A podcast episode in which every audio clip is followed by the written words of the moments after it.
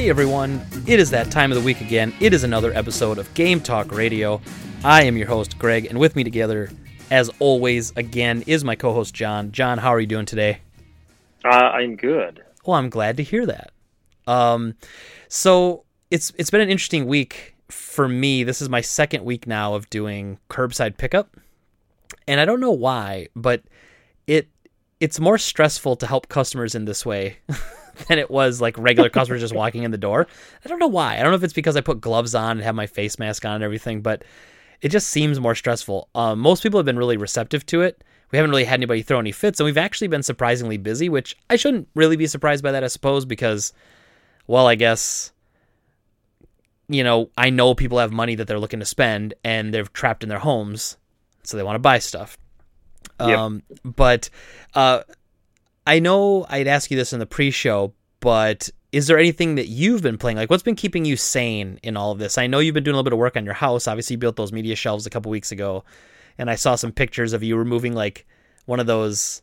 What would you call those? They were like rail. It was like a railway on your door entrance, and these big. What do you? Yeah. What do you even call those? I don't know, but like they're basically big pillar. They're, they're little pillars that go up from. They were like they were like dowels. Dowels, Like yes. dowels that uh, there were seven of them on um like when you enter my front the front door of my house, there's a little mini wall that has like a bookshelf on the other side of it.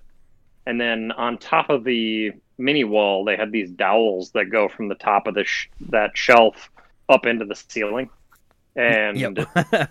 we've always kind of hated them and i wanted to get rid of them and finally i was just like you know what i've done like five different projects in the last like two months i feel like i'm probably smart enough to get rid of these and and not massively screw anything up. Yeah. and so i just uh i just took my sawzall and i was like all right screw it. I just started hacking through them all.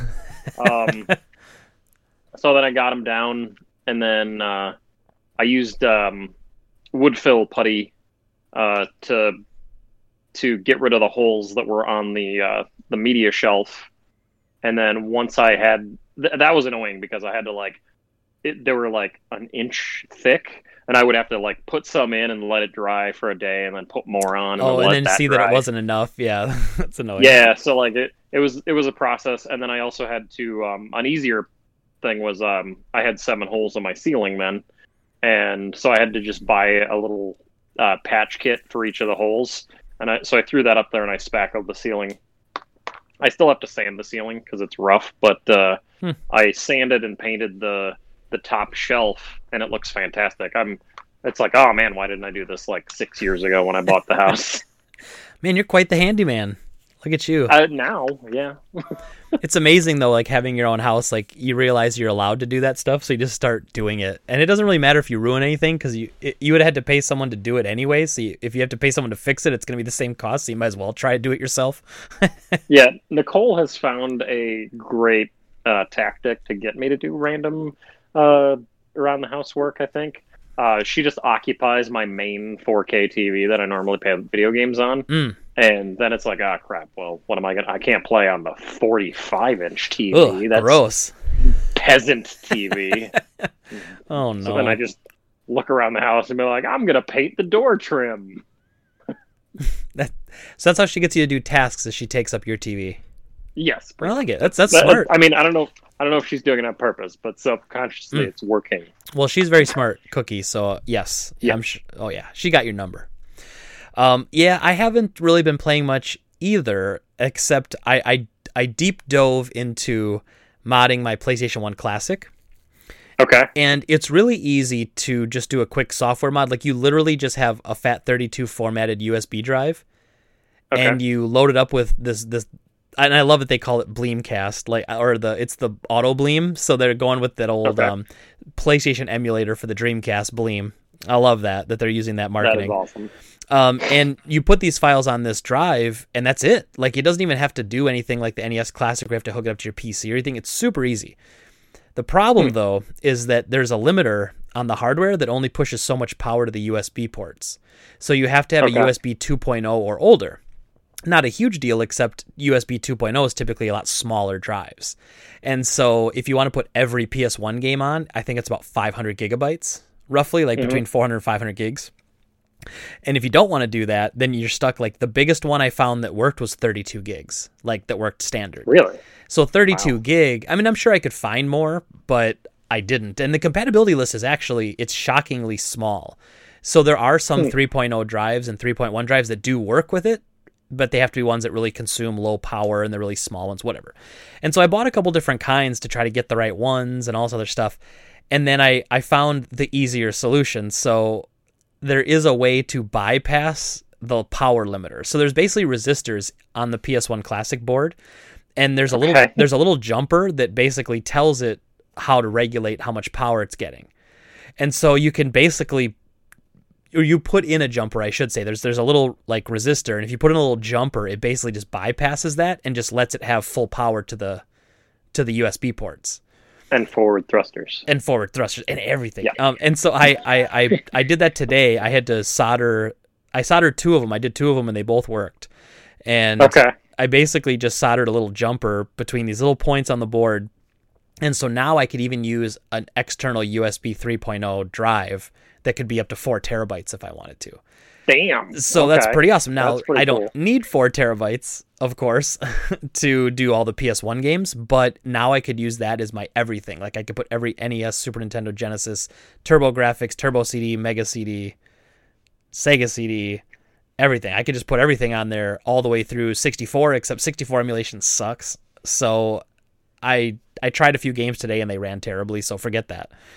But I, I thought about it, and, and actually, what's funny is I started it off as doing it for my brother for his birthday, actually, and his birthday was yesterday, and I tried to get it done, but I kept running into all these hiccups, right? Like, oh, this drive doesn't work, or oh, you need to get this split cable, and then you need to do a, a firmware hack, and then once you do a firmware hack, then you can use the split cable that goes power and USB. I'm like, that's just and everything was like every time I went on Amazon to order something I needed, it was always, oh, it'll be there by Thursday. And then the next piece was, well, we'll have it to you by Friday. And then the next piece was by Monday or Tuesday. I'm like, I don't want to wait. I just want to get this done.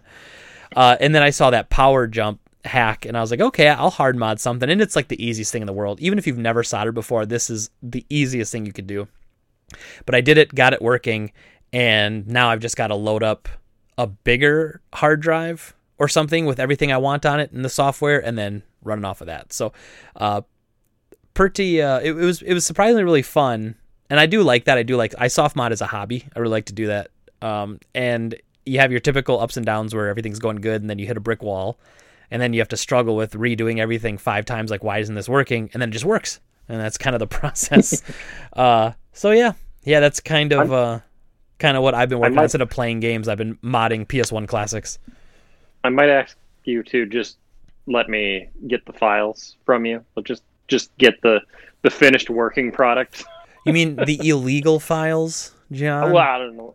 Well, I I own like 450 PS1 games, so I'll just ask you for those games. That is true. I feel like I'm the only person allowed to own all those ROMs since I've at one time owned all those games through the store. But no, and I don't redistribute them. Obviously, if you if you do you have a PS1 Classic, or are you just looking for the Yeah. files? Okay, if you want, I could do the hack for you too. I mean, it's it's very easy. It's the easy. It's like the easiest thing I could ever do. It takes me like 15 minutes maybe. So yeah, and then I'll you could just plug in- and then and that and then once you've got that done, you literally just copy a bunch of files to as long as the drive's formatted in FAT32, you just copy the the auto bleem files and then there's a games folder there. Just copy all the ISOs or it actually works with PBPs too, which are the file that you put PS1 games into to be read by the PSP. So like if you had a modded PSP, you put PS1 games into PBP format and then it reads them as PSP software. It it reads those too. Uh, so it's another really nice format. But what's nice about that is, say you have a multi-disc game like Final Fantasy VII, there's one PBP for all of Final Fantasy VII. There's not Oh, okay. like when you do an ISO, you've got disc one, disc two, and disc three, and then so a lot of times in an emulator, you have to like save state, switch to disc two, load a new disc, and like I don't know, make it work. I guess uh, it's always it's just kind of annoying, you know, because you just could don't play that game. or just don't play that game. And and if you remember though, multi-disc games were like the bee's knees on PS1. So like, if you had a multi-disc game, that was awesome. I mean, how many how many were there though? I mean, uh, the ones I remember were like Final Fantasy VII, like you said. Uh, well, all, a couple of Final Fantasy games, and then like uh, Fear Effect and Fear Effect Two, and Yeah, and then you even had some weirdies too. Like I think Colony Wars was originally a two disc game. Uh, Oh, yeah. uh, maybe G Police. Uh, you, technically, there's stuff like Command and Conquer had the nod and the GDI disc, and then you had um, like a lot of the RPGs. Like I think Tales of Destiny Two, I think was a two disc game. Um, Grandia one was that? No, I think that was just one in a dual case. But anyway, mostly it was just the really good RPGs. But I kind I kind of wonder if uh, that that Mario 64 PC port uh, is gonna possibly break open emulation a little bit better uh, for PC and 64 games. I don't know. I wonder. I mean, they are able to reverse engineer it, so I wonder if like that would be awesome. That'd be great. And 64 emulation on a good PC can usually work pretty well. There's a lot of different emulators people have been working on. But I don't know. Like for me, because with the 64, you typically have to have individual settings for each game to make it run Okay. better, which is kind of That's weird. weird. And, and it's not it's not like user friendly at all. And some games run perfect. Like there's probably f- 10 to 20 games that just run perfect. And like I played a little bit of No Mercy today and it was just slow. Like like it was just at maybe 75% speed and it's like, well, it's playable but not like the way it should be played. So Did you hear that the um, I don't know I don't know a lot about wrestling anymore, but uh, there's the that federation that's not WWE. Um, it's like AEW or something like that. Mm-hmm. Uh, they're apparently working with Aki on a game. So I have heard that rumor. And the thing is, so Aki doesn't exist anymore. They've Okay. changed names completely. But they are still out there. But ever since they did Galactic Wrestling 2, which we didn't get here, we just got the first one on PS2, they did a sequel in Japan. After that, they changed names to something else. I forget what the name is now. 'cause I was actually just looking this up like a few weeks ago Okay. and they have been working on like I think 3DS ports of games or something like that. And so they are hmm. around, but I don't know. Now, don't get me wrong. If they somehow still have the rights to that engine and they still have it and they can use it to make an AEW game, I will you know I'll freak for that. Like that'd be amazing. Um but I don't know. I'll believe it when I see it. Well, like Def Jam Fight for New York was so much better than it had any right to be. So you know what's funny? I actually hate those games, and I don't think they're that Okay. good. I do, and I, I- But what I did like was I liked Ultimate Muscle for GameCube. I just wish it had was been the same game controls? Yes. Essentially, it was the same Okay. style game, except it it didn't have like pinning. I think you just knocked like if you used a special on a guy, I think it meant it was over, kind of like WWE All Stars, or you would knock people out like with a life bar. That's how their system worked. It wasn't like a actual wrestling game where you had to pin them and everything. But like that was really fun and then galactic wrestling for ps2 was also fun but i don't know why there's something about the 64 controller that makes that game i, I hate i hmm. hate to say that like i wish it wasn't true because fight for new york and def jam vendetta like the ps2 controller ultimate arguably is a more superior controller so it should be better on that and i don't know if for me if it was just a weirdness thing like it's just something i have to get used to but i did i struggled with it pretty pretty bad I played that on Xbox and I, I thoroughly enjoyed it. I'm not, and I wasn't a big rap fan Mm. back then, and I also was not a big fan of of wrestling games. I used I just used to play um, a lot of the Aki wrestling games with my buddy Tom. Uh, We would hang out and and like I was always I would always go into the crowd and like grab chairs and crap. Mm, Uh, nice That was that was one of my favorite things, and he would uh, let me win sometimes. So you're telling me that if I put together a No Mercy tournament, you will be there? I yeah, I'll, I'll get eliminated immediately, but I'm I would probably enjoy it. You know what? That's but we need that. We need people who are who are S tier like myself. We need mid tier and we need low tier because we need someone to beat on, dude. It happens. Plus, plus, if you get into a three way match, then you can be the wild card, and it could be two really good people having a match, and you throw a third person there who just screws everything up all the time. It's incredible. We've had some of the best matches I've ever seen have been with like two really good players, and you just throw in someone who's just dicking around with everything. It's amazing. that would be me. Uh, as you're talking, I was like, I wonder if they have the creative elements to make the gobbledygooker in that game. Oh, I don't know, but uh, we'll Do you remember out. that guy? Yes. Oh God, yes. um, you can make some weird ass people though. I can tell you that. And and actually, if we play it again, I might consider going with Virtual Pro Wrestling 2. uh, in Japan had a ton more options for create a wrestler than we got here because they Virtual Pro is basically I want to say Virtual Pro Wrestling Two was the one that came out right before WrestleMania 2000. So they Okay. kind of run similar and they have create a wrestler stuff. And then I don't think they did another one in Japan. Like they didn't do a Virtual Pro Wrestling 3. And then we got No Mercy after WrestleMania 2000. And Wrestle and No Mercy was a huge like upgrade. Um, I mean, both both are still good, but like it, it had better frame rate for like when you're in the uh, like in a steel cage match and stuff like that. So just, Okay. just little changes, you know. Uh, but it well, was let's good. uh, let's transition to something that I used to use or do a lot of uh, making my friends in uh, the game. Uh, so I'm really excited about the announcement of the re remasters of Tony Hawk One and Two Yes, that got announced yesterday. They announced that yesterday. Uh, Geoff Keighley announced it. He's on this weird actually- like announcing everything kick this week. I, I just saw uh, Wario64 post a uh, a tweet from, or no, it was a text message from Tony Hawk, like announcing the game. So that's how I saw it. But I thought that game looked fantastic. I'm really excited because I loved the Tony Hawk games back in the day, up until American Wasteland. Mhm. I enjoyed them. I, I hated Thug 2 because it was way too much Bam Margera. I, I didn't like Um, Thug at all, but I understand that people, a lot of people did, but I did not. I thought I thought that's when I thought it started getting weird. You know, it was like, oh, do a mission for this guy, this guy, and I was like, Yeah, the the levels were kind of neat. Like there were some good levels in Tony Hawk Underground one, but two, like it was super cartoony and the levels were terrible and the extra characters were terrible. They had that, uh, they had like Jesse James from like Monster Garage oh yes, yes, in yes. it as a playable character, and he rode a modded Segway scooter. Oh, sure, sure. And then they also had Benjamin Franklin in the game. he was a big And one of- skateboarder. a lot of people don't know that. yeah. One of his special moves was uh, he whipped out a kite and it got hit by electricity. Um, dude, that's just historically accurate. I love yeah, it. so everything after everything that game on, we can forget. Uh, maybe take some of the levels from it, but but yeah, the one and two are some of my favorites. I'm a little annoyed that they they're locking the ability to play the demo behind reserving the game digitally because I had I not had heard that- that. yeah, so you in order to play the warehouse demo from Tony Hawk 1, you have to reserve the game digitally on Xbox One or PS4 and I want to play that demo really badly because I think that um was it PlayStation Underground demo disc Oh yeah. was oh one yeah. of my most played demos ever.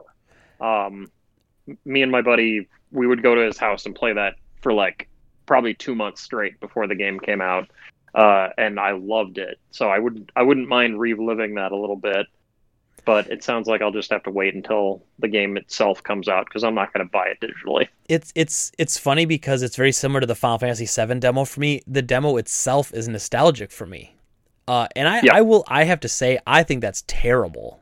I didn't know that, and I think that's terrible that they're locking the demo behind a f- a digital pre-order. That's really really obnoxious. Wow, that's really Yeah. annoying. I'm uh, I'm probably gonna buy the collector's edition of the game because there's a regular edition for forty, and then there's a collector's edition for hundred, and the collector's comes with a uh, Tony Hawk. Uh, it's a, I think it's exclusive to the collector's edition skateboard, uh, and I have, I have the Tony Hawk.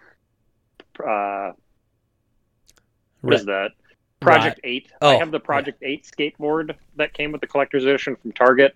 Um, I also have a Tony Hawk skateboard from American Wasteland that I actually got from E3 back in 2005. Um, so this would be my third Tony Hawk. So it's part of the collection. You got to do it. Yeah, you Yeah. got to do that. So I'm pumped about that. So I have some Uh, questions for you since I think you looked into yeah. it a little bit more than I did. So I heard about it and I went, okay, cool. Uh, here's a couple of my concerns. One, I think, and I heard, I heard because I was talking to my associate Charlie today about it, but so apparently they're going to put in most of the original music. Yes, That's what I've heard. So obviously they may not have been able to get every song that's in the game. I do see that as a miss. Like I, I, I have a hard time believing that they couldn't get the rights to every song, but I understand that I know how it works sometimes with music rights and artists and bands change and it's fine. But I'm a little worried that when they say most of the music, like what does that mean? Like 51%? You know? Um, I think there's probably going to be upwards. I, I would. This would be totally a guess, but like I think 60 to 70 percent of music is probably going to be in the game. I don't think. Uh, Yeah. I don't think they're they're going to have anything that's going to be wildly missing. I mean, uh, Goldfinger Superman is definitely in the game. Uh, they have uh, Rage Against the Machine. I think had a song in the game. Power Man 5000 is going to be in it. Um, Well, and like so was it the first one or the second one that had uh the Papa Roach song? I think it was the first one. Maybe it was the second one. I don't remember the Papa Roach song. and, and I mean they're still around, so I'm sure it will be. Um, I'm surprised you don't remember it because it was. I want to say that was like the warehouse level of I think the second game. I'm pretty sure it's the second one. Whatever that first, maybe it is the first one, but I just remember like you'd start skating down and that track would hit. Man, and it was just like it was awesome. I think if the song was What- Infest, does that?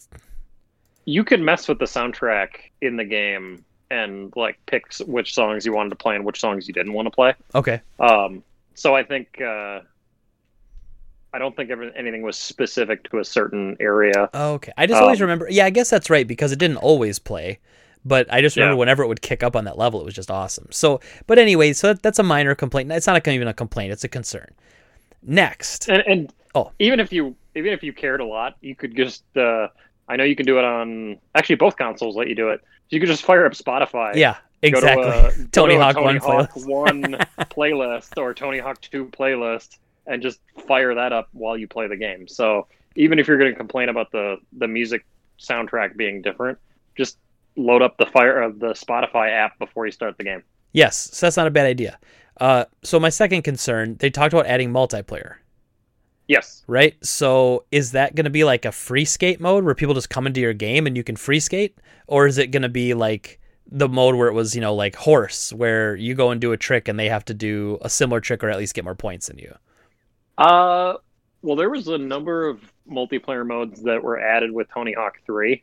Um, and Tony Hawk 3 on PS2 was actually like the first online console game for the PlayStation because you could actually hook up a USB modem to your PS2 before the PS2 network adapter was released Oh, nice. like in the back in the back of the P- uh, the Tony Hawk 3 manual they talk about how to get online with that game so yeah Neversoft was doing online multiplayer before Sony was even doing it that's awesome. um and you could do free skate you could do trick attack uh, which is what you're talking about where you just have to beat like the high Mhm. score and then there was uh, graffiti where you'd race around the level and then you'd do a trick like say you did like a 40 uh, combo trick and you hit like 15 different things while you're doing it it would turn every single piece of the level that you touched with that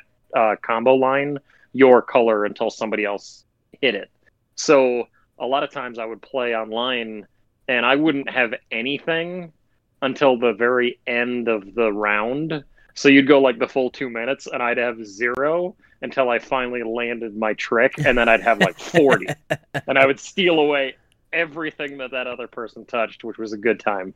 nice. So yeah, the, there's some cool modes, and I think they said that they're going to do, um, it's going to do same system multiplayer as well as online multiplayer, so you can play it uh, couch co-op, which is nice. that's Uh, awesome. Vicarious Visions is developing it. They did the Crash Bandicoot uh, remasters, and those were great, and the graphics are phenomenal on that game. nice. So I think it's in good hands. I'm very happy that Robomodo is not involved, and I think they're even out of business. So not not very often do I celebrate that a game company went out of business, but God, I did not enjoy anything they touched. Yes, I agree. Well, and so my final concern then is how much are they going to change the game? Because Tony Hawk 1 and 2 like strictly had timer based levels. Where Yep. it was it was fun though. Like you would you'd get like your 2 minutes and you had to do as many objectives as you could, but then you got to redo it. The objectives you already got were done and you just did other objectives and you did that until you were, had all the objectives to basically pass the level or whatever. So I think I- it- I think it was three or four was the first one to take the time limit away. Was that three or was it four? Four. Four. Four was the first one where you were doing quests. Yeah, so four was like the first one where they just put you in a level and said, "Hey, do take as much time as you want." It was a fundamental Yep. shift in the game because it changed like a core mechanic. Are they going to change that in this game, or is it going to be just timed levels? Because as much as I love the nostalgia of the timed levels, I think it was a good change to like just let people play the game. You know, because I know that, and I know there was a free skate mode. You could just go in there without time limit, but like you couldn't do the objectives. So I don't know. That's that's kind of my three concerns with the game so far.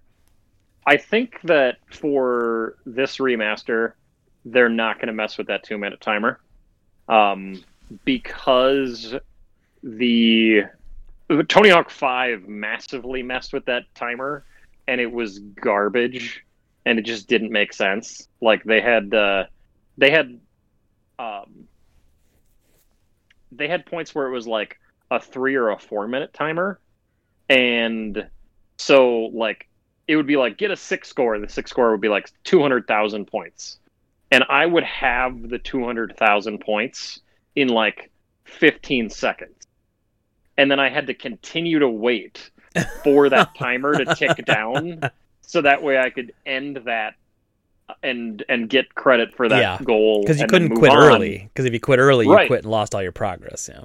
Now, in the old games, you could quit early. So, like, say you were just wanted to get the secret tape, you could go hit the ramp, get the secret tape, and immediately just end the run, and it would give you credit for doing that goal. Yeah.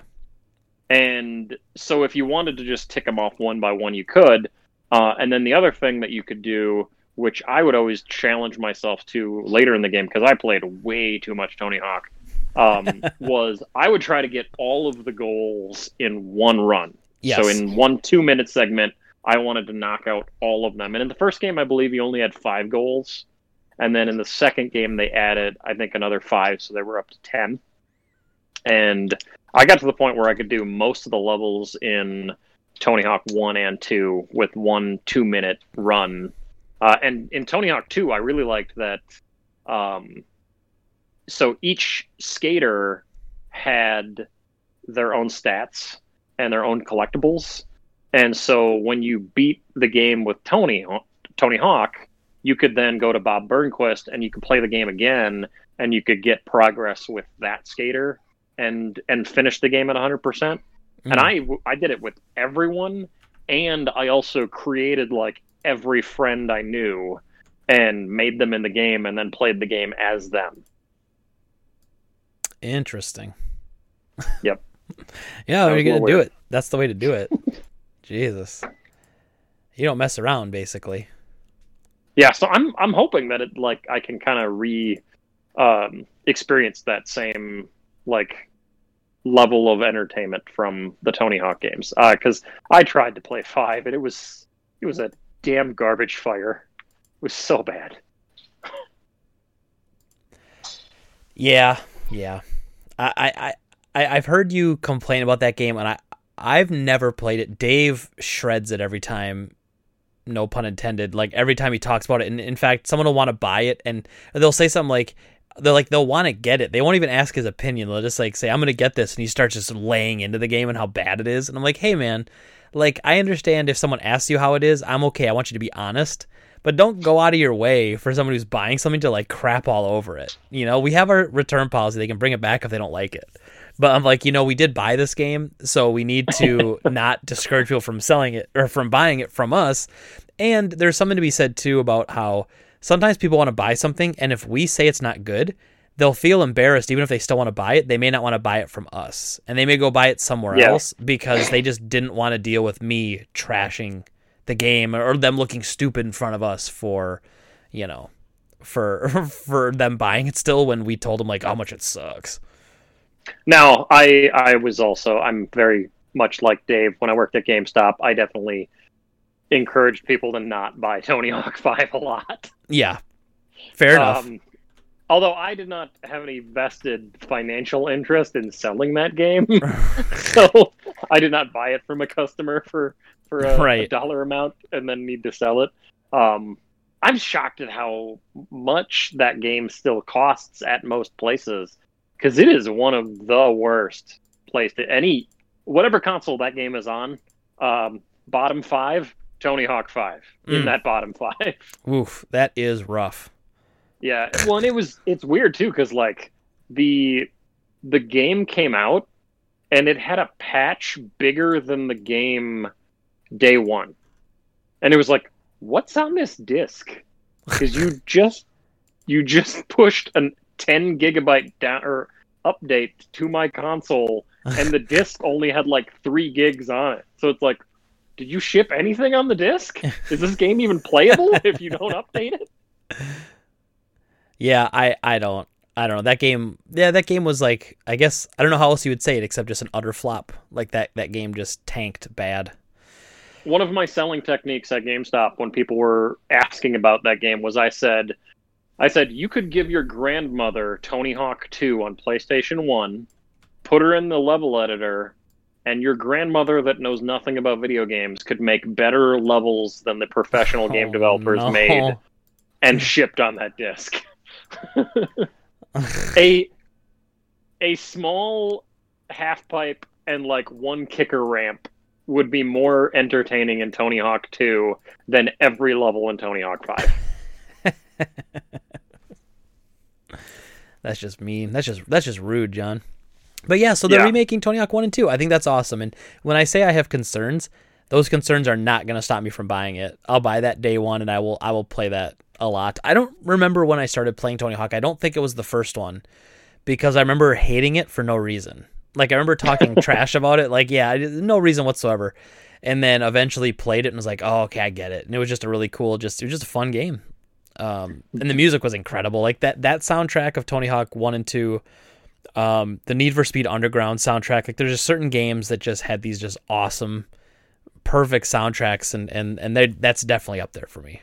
What so you said Need for Speed soundtrack or Underground soundtrack. What is the first song that you think of when you think of that game? Well, you think of the the Lil Jon song, Th- "Through the Window." Is that actually the name of the song? I don't know. I was thinking of uh, you know, is is that Riders on the Storm? No, that's Uh, th- th- the Doors and Snoop. uh, Snoop cover. Yeah. yes. You know, John, we don't talk about that. Okay, I happen to be a, ni- a Doors fan, and that Are you not a fan of that one? that is damn near blasphemous. And that was not. I don't think that's on the first game. I think that's on Underground Is it too. the second one? I, I Okay. God, I hope so because I might have to retract the statement about the soundtrack being awesome if that one's on there because that song's rancid. Whenever I hear car fans be like, "Oh man, Underground Two is my favorite game," ever, I just think to myself, "I bet your car looks real stupid." That game was uh, that game. Speaking speaking of that, we saw I saw somebody across the street at the gas station. They had like an old like Aerostar van, and it had a huge spoiler on the top. And it was all purple, and it had a drift kit bumper in the front. And I was like, and I knew it was a drift kit bumper because I bought one uh, a long time ago to put on my Cavalier, and it it didn't fit my model Cavalier, so I had to like return it, or I ended up selling it to someone else. But oh my goodness, it was that was actually a really upsetting part of my life because I bought the drift kit from a guy on these forums, paid for it, and I don't think he shipped it for like six months. And then the guy was impossible, and then they banned him from the forums, and so we're just like, well, what are we Ooh. supposed to do? Like. This guy owes a bunch of us money, and then one day I don't know what it was. I think I talked to my bank because this is gonna sound terrible. This is what it's like when you're like a poor 21 year old and I refinanced my car loan to squeeze out like the thousand bucks to buy this like body kit for my Cavalier. you know, like, and then so I went to the bank and I was like, "Hey, could you guys call him?" Because I had his number, and they actually did. Like, the teller called and said, "Hey, you know, this is the bank. We did the loan for him to get the extra money for this thing," and then like he sent it like a week later. So I got lucky with it, but I thought that money was long gone. I was about to learn a a harsh lesson, but. I've learned some of those hard lessons. I was gonna say I. I, was gonna jokingly say I was gonna learn a John lesson, but I didn't want to say that because I don't like to joke about that because I know what it's like, and it's not really like it is your fault, but you were learning. You know, I mean, like how Yes. how how hard of a time can you give someone when you're learning? You know, but Well, I, uh, God, I was dumb. Uh, I was dumb until I pretty much turned 25, uh, which I'm 37 now. So yeah, you had- you've had a good twelve years, John. You had a really yeah. you really turned your life around. I'm serious, man. Like, I, easily someone, and not. I hope this doesn't get too personal. Like, easily someone in your situation could have gone south very quickly. And you yeah. you stayed the course, man, and you you got like, you know, um, and you you you know you got you got a house, a wife, you got a beautiful family, man, and it just you know, I mean, you did it. You you you you of all the possible scenarios, not many leading to positivity, like you found it, and I'm always happy for you for that, man. For anybody that has no idea what we're not talking, talking about, about, like drugs or um, don't want anyone. So to... when I when I turned 21, I got about five hundred thousand dollars from a trust fund. Yes, and I spent it in some of the most extravagant ways that don't involve a drug problem. Uh, um, imagine like including as a game I, as a game collector getting five hundred thousand dollars, like and a comic book collector and a statue collector and, and a car guy and, and a, yeah. Mm-hmm. Um, but like the one of the worst one of the worst financial decisions I made, which was also one of the last decisions I made with this money, was uh, I I had some shyster jackass convince me to buy uh, two uh, Nissan G- Nissan Skyline GTRs, um, uh, R32 and R33 from Japan, and so I bought them, and I, it was thirty thousand dollars, and uh, they were shipped in a container disassembled, and then when they got to the port of LA, the customs agent opened up the um, the container he said your your shipment is going to violate the California Clean Air Act, um, which technically wasn't true because there was actually nothing in that container that could produce emissions. There was no exhaust engine sure. transmission. They were all they were all going to be shipped separately. So uh, he just he knew what I was doing. He because um, those cars were illegal to own in the U.S. There's a 25 year law in the U.S. Um, where if a car wasn't brought over to the U.S. for sale, you can't have it in the U.S. legally until it's 25 years old. Yeah, which, and I was what, what, a stupid rule. Like, I don't, yeah, it is it's, a dumb it's, rule. It's so stupid. Um, and so yeah, I I bought that. It got to California, and then it got seized. and so when it got seized, I lost thirty thousand dollars, and I was like, oh man. And I don't drink really at all. Um, like I haven't been quote unquote drunk in probably like uh, I would say eight eight years. The last time I was at manager conference, and then prior to that, I or when I was at manager conference eight years ago, and then prior to that, it was probably another like six years where I hadn't been drunk since then either. So I really don't drink, and I got blackout drunk for two days straight mm. and did not remember any of it. So like I woke up I woke up on my friend's floor in Appleton, uh, and they were like, "Yeah, you vomited, and we just cleaned around you." Oh man! So let me ask you this: Was that like your last thirty thousand, or uh, was it like like, or was it not? Okay, it was okay. So like that was kind of yeah. like a like, hey, this is the rest of my money. I'm gonna do something cool with it, and then it was just gone. That was it. Was it was my attempt? So the idea was I was gonna I was gonna get the cars into the U.S. Uh, I I had a guy that was going to reassemble them and then I was going to sell them for a profit and then do it again. Oh, sure. And that did not happen. Why doesn't um, everybody just do that? Oh, yeah, because they get seized right. in California. Yes. Uh, um, wow. Yeah. Technically, one of the one of the cars would be legal now because it's now over 25 years old. The yeah. the R32 vehicles are were from like 1988 to like 1992, I believe.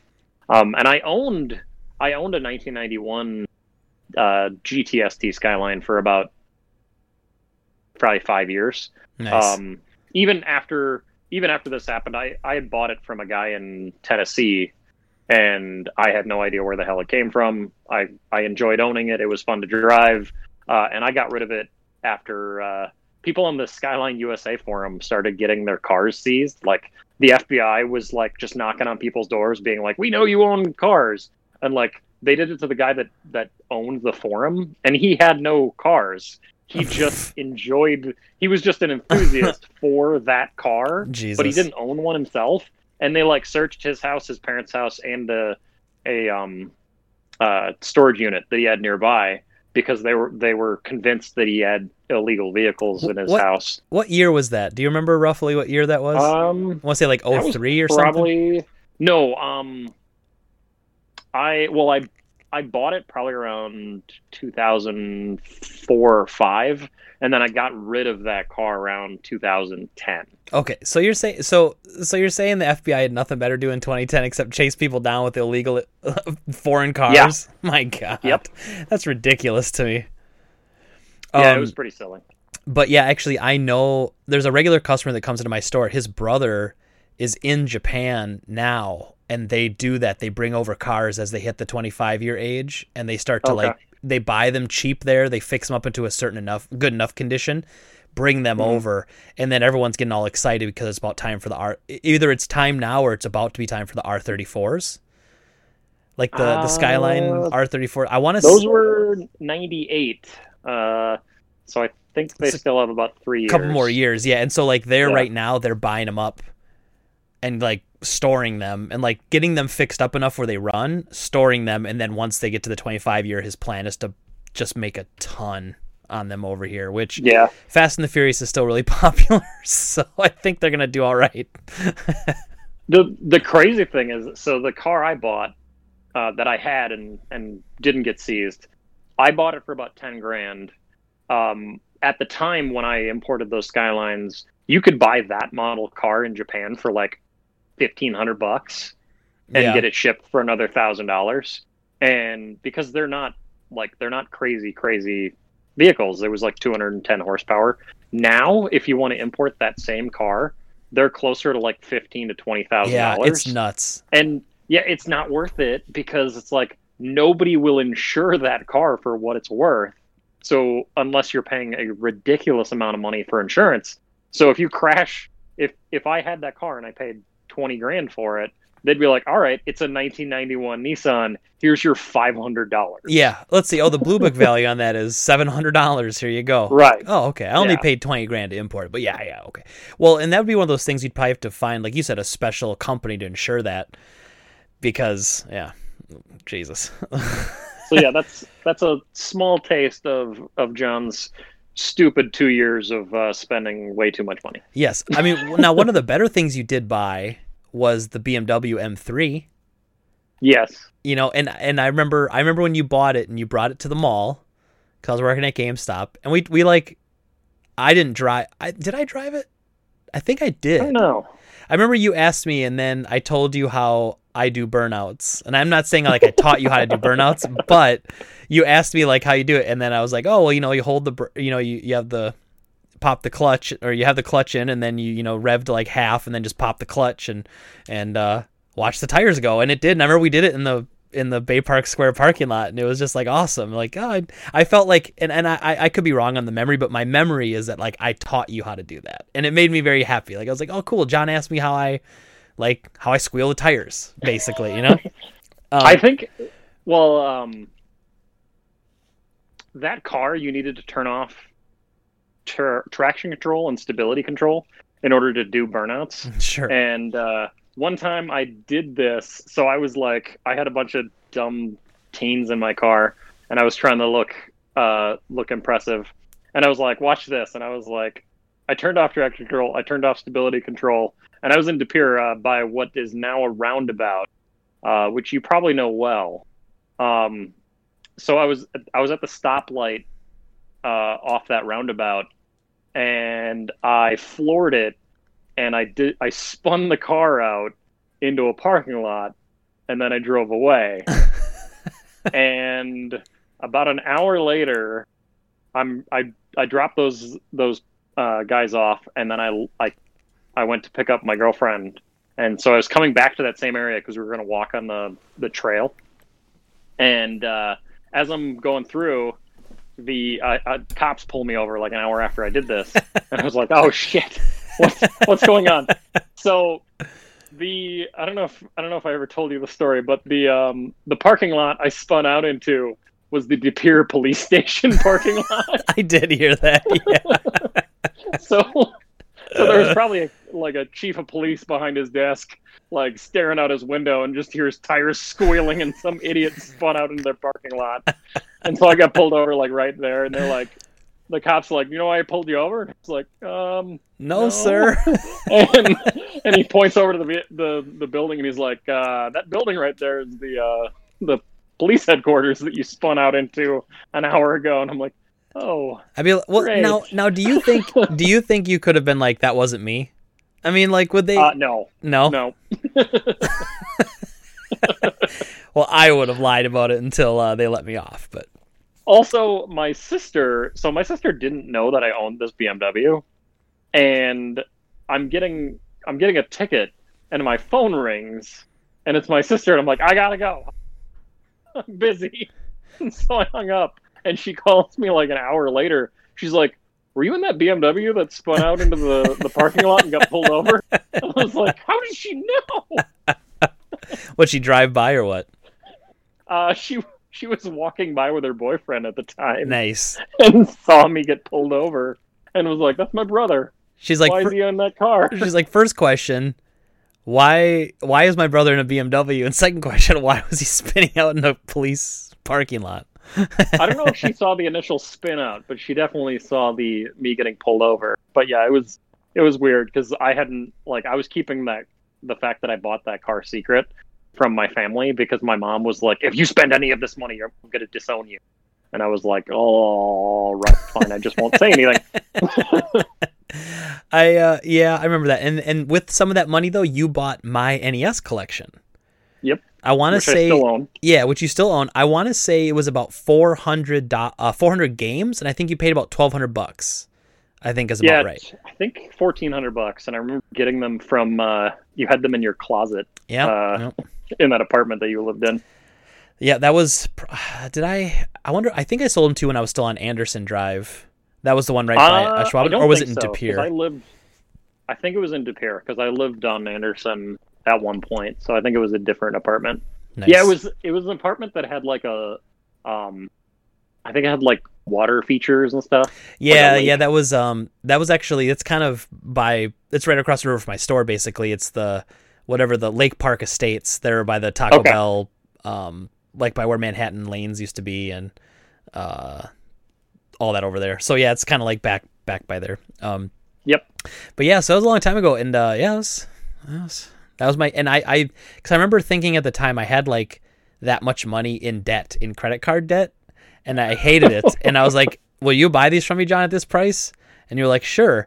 And so I did it, and I was happy, and you seemed to be happy because you just like boom had instant NES collection, and uh, Yep. yeah, and I had I'd been collecting that because that was probably around 03 or 04 Yeah, and I think I had been collecting again since like 2000. So it'd been like four years of NES collecting, and I used to go to it was the it was the Toy Exchange, which later would become GB Games, and they had just every I would go there every payday. And I reserved a hundred bucks because they had a three for ten deal on all their NES games, and so I would go there and just pick out thirty NES games that I didn't have, and I would do it like every two weeks. and so I had reserved like two hundred dollars a month, which obviously I was going into credit card debt, hence having to sell them all to you uh, but it worked out. So I'm glad you still have Actually- them. It's, it's funny that they're all in this. It's they're still around, you know. it's funny that you bring up Toy Exchange because uh, the I didn't I haven't played a lot of games this week, but one of the games I did play was something that I bought from Toy Exchange uh, like 15 years ago, and is now worth significantly more than I paid for it. Nice. Uh, I what was playing Keio's Flying Squadron? Nice. on uh, on my uh, since the game's made by GV, JVC, I felt I should bust out the JVC X'Eye, sure. uh, and uh, I was playing that, and I don't like that game. No, it's, ju- it's, it's such a wacky shmup. Well, let me ask you this: It's do really hard. do you know how much you paid for it back then? Did you have like the original receipt or anything? I think I paid about ninety bucks for it. Nice. Not too bad. Now it's worth about what fourteen hundred. Fifteen hundred, yeah, something like that. Well, what's funny about that is at one point I had three of them in the store, three Damn. of them at the store, and I sold the first one I think at like six or seven hundred. Then the next one was like a thousand, and I think the last one I sold at twelve ninety nine or something like that. It's crazy Wow. how much that game's I'm gone up. surprised you. I'm surprised you sold all three of them. I know, right? Like it's such a pricey game, and it's pretty obscure, and it's honestly not great. So, you know, but it doesn't matter. It's rare, It's- so people want it. It's really hard. Like I, I was surprised at how quick I was dying in that game. But it's the, your character's so big that it's hard to avoid a lot of the bullets because it's just a massive target on the screen. Yeah, a lot of times with shmups, people don't realize this. Like, there's a little hitbox that's in like the middle of your character. So oftentimes a bullet will graze your ship and even hit you, and it doesn't kill you because it's not actually part of the hitbox. But Yeah. that game, like the full character models are the hitbox, so it's way harder to dodge anything. It's really, it, it is pretty obnoxious. Yeah, I was playing that. I played, uh, actually, I played Gley Lancer, which I got years ago and is also now super expensive game. Uh, And Mhm. Gley Lancer is awesome. Yeah. Uh, I I don't know if I played much of it, but God, that is a good game. Um, and it still holds up and has some great ideas. Like it's got auto fire. Um, and like there's just some great ideas in that game, and it's surprising that it never got a U.S. release. Also, the full game is in English. Like, yeah. One hundred percent of it is in English. It's very bizarre. That's awesome. All right, John. So we- we're already 50 minutes in. We haven't uh, talked about any stories, but it's okay because we've been reminiscing over some good stuff. But we've only really got two stories to talk about today. The first one is kind of a two-parter, but we're going to go into uh, last week they did an Xbox Series X first look live stream, and it was you know it was uh, hey here's some games coming out for Xbox Series X, cool, right? Like I don't see anything wrong with that. So we're going to talk about that. We're going to kind of scrub the video as we talk about some of the games we thought were cool. Um, but then we're going to go into the fact that apparently people at Microsoft have felt the need to apologize because there was an uproar about the quote unquote quality of the live stream, and people felt bamboozled because they were promised like they were promised something. I don't know. It's weird. Like like I'm looking at the GameSpot video right now on YouTube. It was their live stream. It had six thousand thumbs up and four thousand thumbs down. Hmm. Just crazy. Uh, and then we're going to talk about uh, a pair of quote unquote industry experts. One of them is an industry expert. Um, is have have predicted that the Xbox Series X is going to be four hundred dollars and undercut Sony's projected price of five hundred dollars by hundred bucks. So that'll be interesting. But uh, so we're going to talk about that. Uh, one of those people being Michael Pachter, who is notorious for being wrong all the time with his uh, recommend or with his predictions. And so, of course, I found uh, a things he's been wrong about uh, collection. And actually, yeah, this this, should be fun because I haven't seen this, so it'll it'll be fun to reminisce about all the stuff he's an idiot about. and this is only this only this article is only from 2015. So it's very interesting to me that there's probably a whole lot more that uh, that he's been wrong about that I don't have any info on. It seems like he hasn't been as quoted in the last like couple years. Like, I wonder if he crawls out of his uh, hole in the ground for console releases because I really haven't seen his name Well, it, online in quite a while. it, it came out in a Geoff Keighley interview, and like him and Keighley are friends. So I'm sure Keeley got Oh, him, okay. and he got Peter Moore, who was the ex head of Xbox and uh, Dreamcast and and and the, Sega. of Sega uh, during the Dreamcast launch. And so he's somebody I would I would look at and go, yeah, I, I could see that. You know, like I could see the guy who launched the Xbox. Well, actually, did he technically launch the Xbox? He launched the Um, Dreamcast, and I think he joined Microsoft. I don't think he was one that launched the Xbox, if I remember. Well, I mean, it's maybe, but it would have been I two years after the Dreamcast launch, so maybe, maybe. I think he was working behind the scenes, like behind the scenes to like get games on the Xbox. And uh, oh yeah, for sure. initially, Sega wanted the Xbox to play Dreamcast games, Yeah, God, that would have been awesome. which would have been sweet. Yes.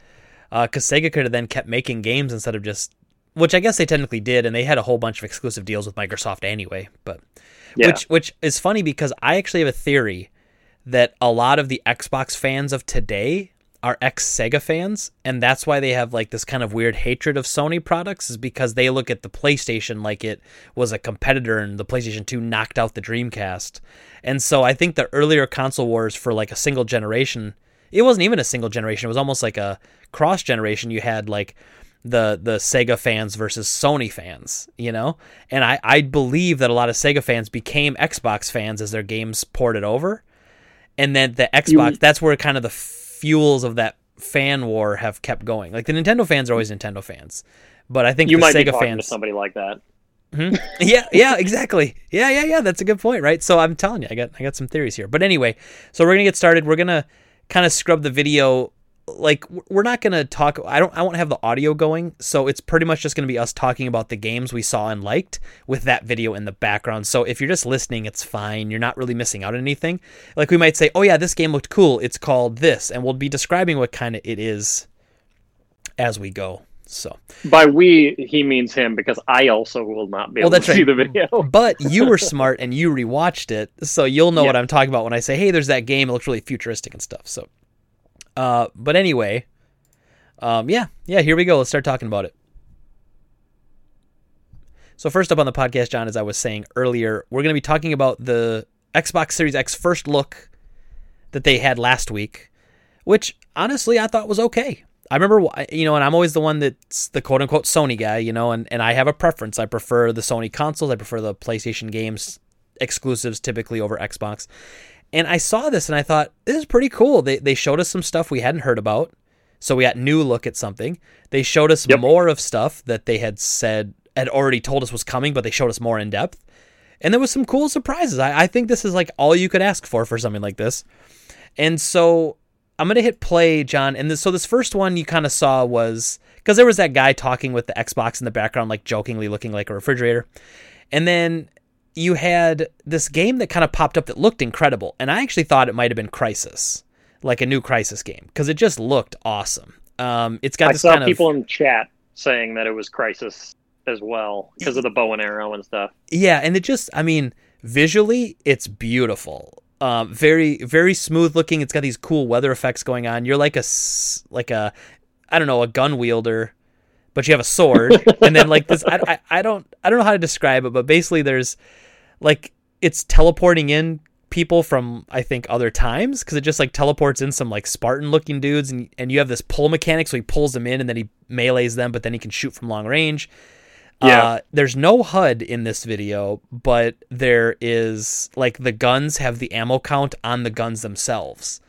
And it's pretty cool. Like that's like a Halo thing. Remember like Halo I think was probably the, one of the first games to do that. Well, so anyway, he hits a button and like his DeLorean looking car pulls up, which is awesome. I'm not yeah, I'm not talking mess. And it's beautiful and it cuts to like a driving sequence. Again, no HUD, but he's just driving, ramming into stuff. Now, I look at this John and this doesn't look like gameplay to me you know? Like it looks kind of like a what do I want to say? Like a like like a like one of those walk like guided tours of games because you know like uh like division would do where they had like the fake people playing it or whatever.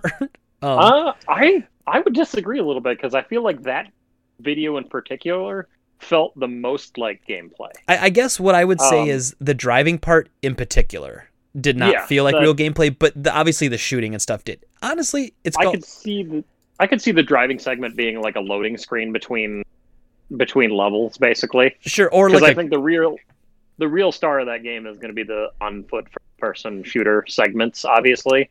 Yeah, and it might even go as far as to be like quick time events or something. You know, like like yeah. you get in the car and then you just do quick time or whatever. And it's called Bright Memory Infinite and it's like the follow up to a game that's been out for a while on Steam, just called Bright Memory, and it, it apparently completely made by one person, and it looks awesome. Like grab, like I would play that game, man. I th- I think it looks awesome. I'm excited to get it. In fact, I heard if you buy the original on PC, you get Infinite for free, and so I bought the original for ten bucks, and I hope I get Infinite for free. Um, and then this guy's talking about, which we joked about this, you know, um, this guy's talking with his headset on and it has video quality worse than we're able to produce right. on this podcast which is pretty low pretty low quality. And he's got the most like measly Xbox One collection underneath his TV now it's probably just a set piece but it's it's small man. Like I've you know you've got like 50 times that many games. In in your picture behind you I could see more games than this guy's got and he's supposed to be like the like running this joint, you know? Yeah, although admittedly they probably get most of their games digitally uh, via codes. Okay, um, that's that's I, true. That's fair. I obviously, when working at GameStop, for a while, they would give us actual physical discs, but then starting with the uh, really the Xbox One and late 360 games, they started just giving us all uh, digital codes for games. Yeah, which and, is probably a good idea because Uh, you probably didn't, but I would trade in a lot of games I got for free at conference. Yep, I, and a lot of managers did that. Um, I remember uh, James, the first manager that I had that hired me. I would like he'd come back from conference, and I would be like, "Can I buy the games that you got for free, please?"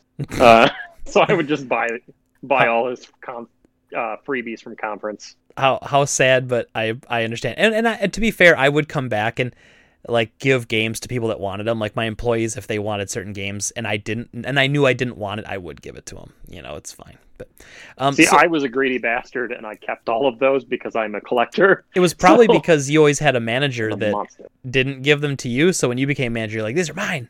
I'm not giving them to anyone. Right. Yep. Uh, and so then next up on the video after he's talking for a bit they go to uh, this you know rally car racing and it reveals itself to be dirt 5 which i know I chuckled. I told you this. Like I chuckled a little bit because it's it's just dirt, you know. Like I love dirt. Don't get me wrong. I love Dirt Three. I haven't played four actually, but I love Dirt Three, and I played Dirt One and Two. Dirt Two and Three are probably two of my favorite racing games.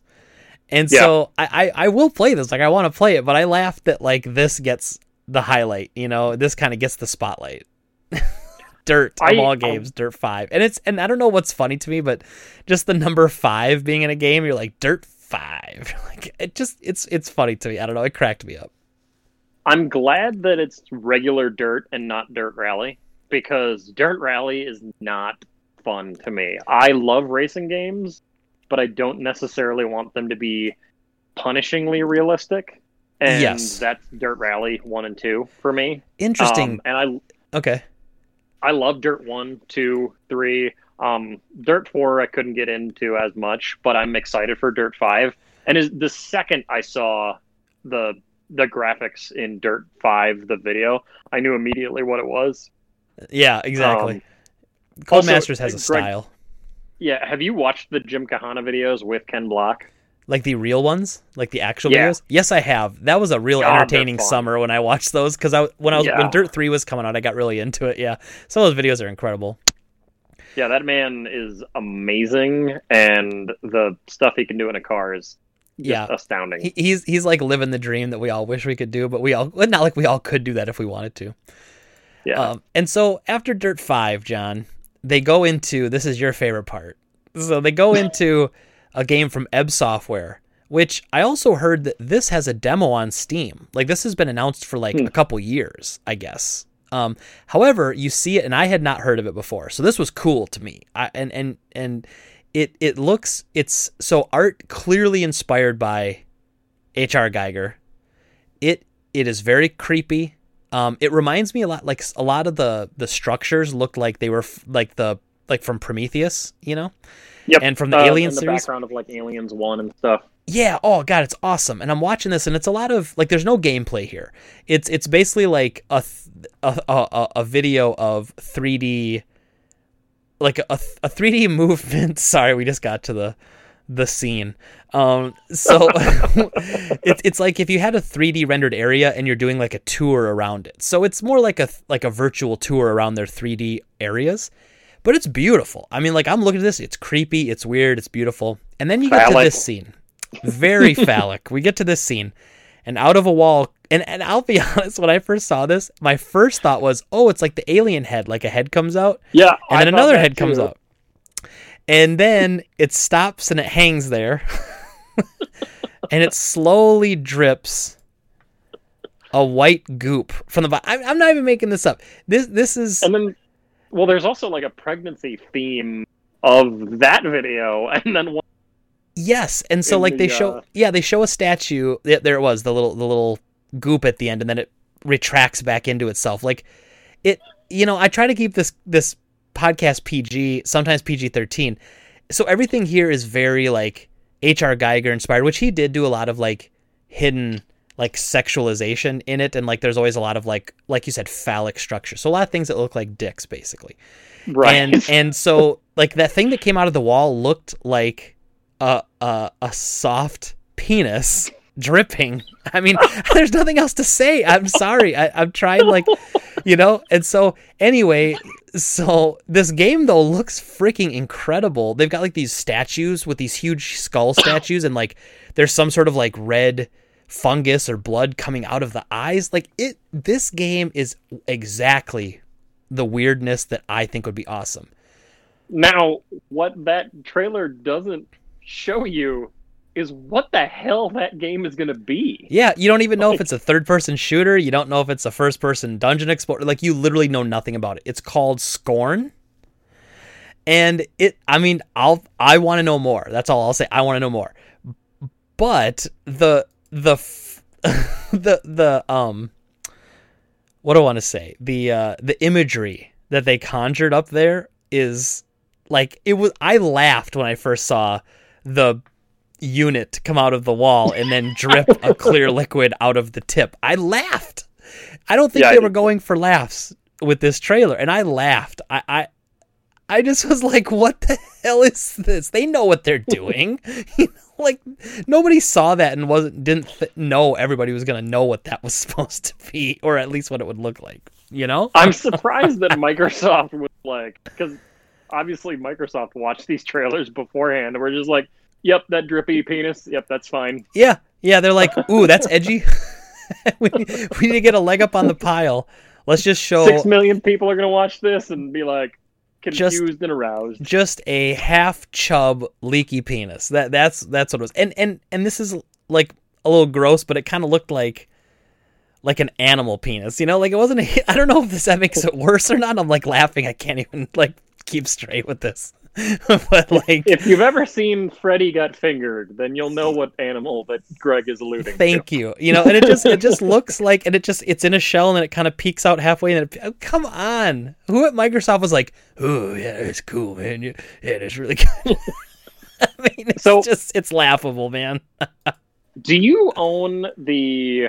Uh, there was an H.R. Giger, um, like adventure game from the '90s. Do you own those at all? I think they were ported to PS1 on in different countries. Yes, so Dark Dark Seed. Yeah. Um, okay. And and I do. I have the first one on PS1 from Japan. It's funny actually. We talked about this because I picked I picked it up on my pickup pile of the week a few months ago. Yeah. Um, so yeah, I do have the first one, and I need to keep an eye out for the second one. Uh, because we didn't get either one here, unfortunately. Uh, and the Yeah, cover Dark alone Seed- makes I'll buy that, but it's it is available on PC here, and so Yeah. I would consider playing through it on PC. But I, I remember hearing about Dark Seed having like there was an item that you had to pick up like really early, early in the game, and that if you didn't have it, you'd get like five hours later into the game and you just fail because you didn't pick up this random like paperclip on the gla- ground. Yeah. totally breaks the game. I hate I hate uh, point and click adventure games like that because I do love point and click. And there's a game for PS1 called Silverload, which I love. It's it's like a dark western monster themed point and click. And it's Okay. really dark and creepy. And like if you don't do something early on in the game and you get to the end, you can't go back and do it and you can't beat the game without it. like it's just so Hmm. stupid. Like it lets you play for half the game and then it's like, not too bad. Sorry. um When you bring up these random games, it's like, oh man, I wonder, do I own that game? Nice. Uh, I hope you do because it's really good. It's a it's a long box PS1, so look it up. It's got a guy in a coffin on the front. Um, s- I so, probably don't. so then uh, uh, another controversial game, John, comes up right after it, and at, what a lot of people. So when I'm watching this live on YouTube, there's a whole bunch of comments, right? And people are like, "Oh, what was this? What was that?" And I looked at this and I jokingly said, "It's Forsaken 2. because Oh, okay. it was like a, Uh, it was Chorus. a yeah chorus, uh, or as I like to call it, chorves, because. And we'll get to it when the logo pops up. I'll explain a little bit more. But basically, it looked like a tunnel shooter, uh, you know, like a Star Fox type, where you're on like a path, but you can move so much within the path and shoot. Now, it might be a full 3D spaceship flight game, but it looked kind of like it was a tunnel shooter, which is like a variant of a rail shooter. But it looks like a tunnel shooter to me. Um, but the looks, developers have made uh, some like regular open space shooters and on PC. okay. and were bought by Deep Silver. Um, so this is the I think this is their first game like post uh, post merger. Um, Nice. And All they right. the they've worked on porting Saints Row three and Saints Row four to current gen consoles. Um, so they did the they did the Switch port of Saints Row three. and then I believe they're doing the remaster of Saints Row, or no, they d- ported Saints Row 4 to Switch, and then they're doing the uh, remaster of Saints Row 3 for Xbox One and PS4. All right, and so this is like Um, their first, like their own game, basically. Yeah, the their own major game or their own game that has decent funding behind it. I believe. Nice, and and I'll be the Um, first to say. I oh, go ahead. Sorry. I thought it looked pretty cool. I do- Um, I do too. I I got Mass Effect vibes from it. Like the the only thing that I was a little disappointed by was I I was hoping that it wouldn't be 100% a space shooter. Like I was hoping it'd be an action game along the lines of Mass Effect initially. And then have like Um, space shooter elements to it. Yeah, Yeah. Yeah, Uh, but so, I got a Descent vibe from it uh, myself. absolutely. Yeah, Descent. Yeah. yeah, big time Descent, Forsaken, and and the main character she kind of looks like, uh, the character from Hellblade, uh, Senua Sacrifice. Yep. So it, it looked like her kind of, and then she has this weird moment where she's like rubbing her hand on the nose of the ship, and you're like, okay, maybe the ship's her boyfriend, maybe they used to date. I don't know. she cares deeply for this spaceship. That's all that matters.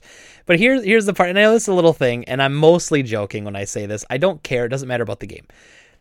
But I have a real problem with the logo, John. I have I have it up here. it it kind of doesn't make sense to me. So it's it's the name of the game, by the way, is Chorus. C H O R U S. Its its font is normal for the C H O. Then when you get to the R, it's missing the leg. Like uh, it has the diagonal leg, just not the straight down leg. So it looks like a D with a little angle off of it. That's the R. And then the U is just a V.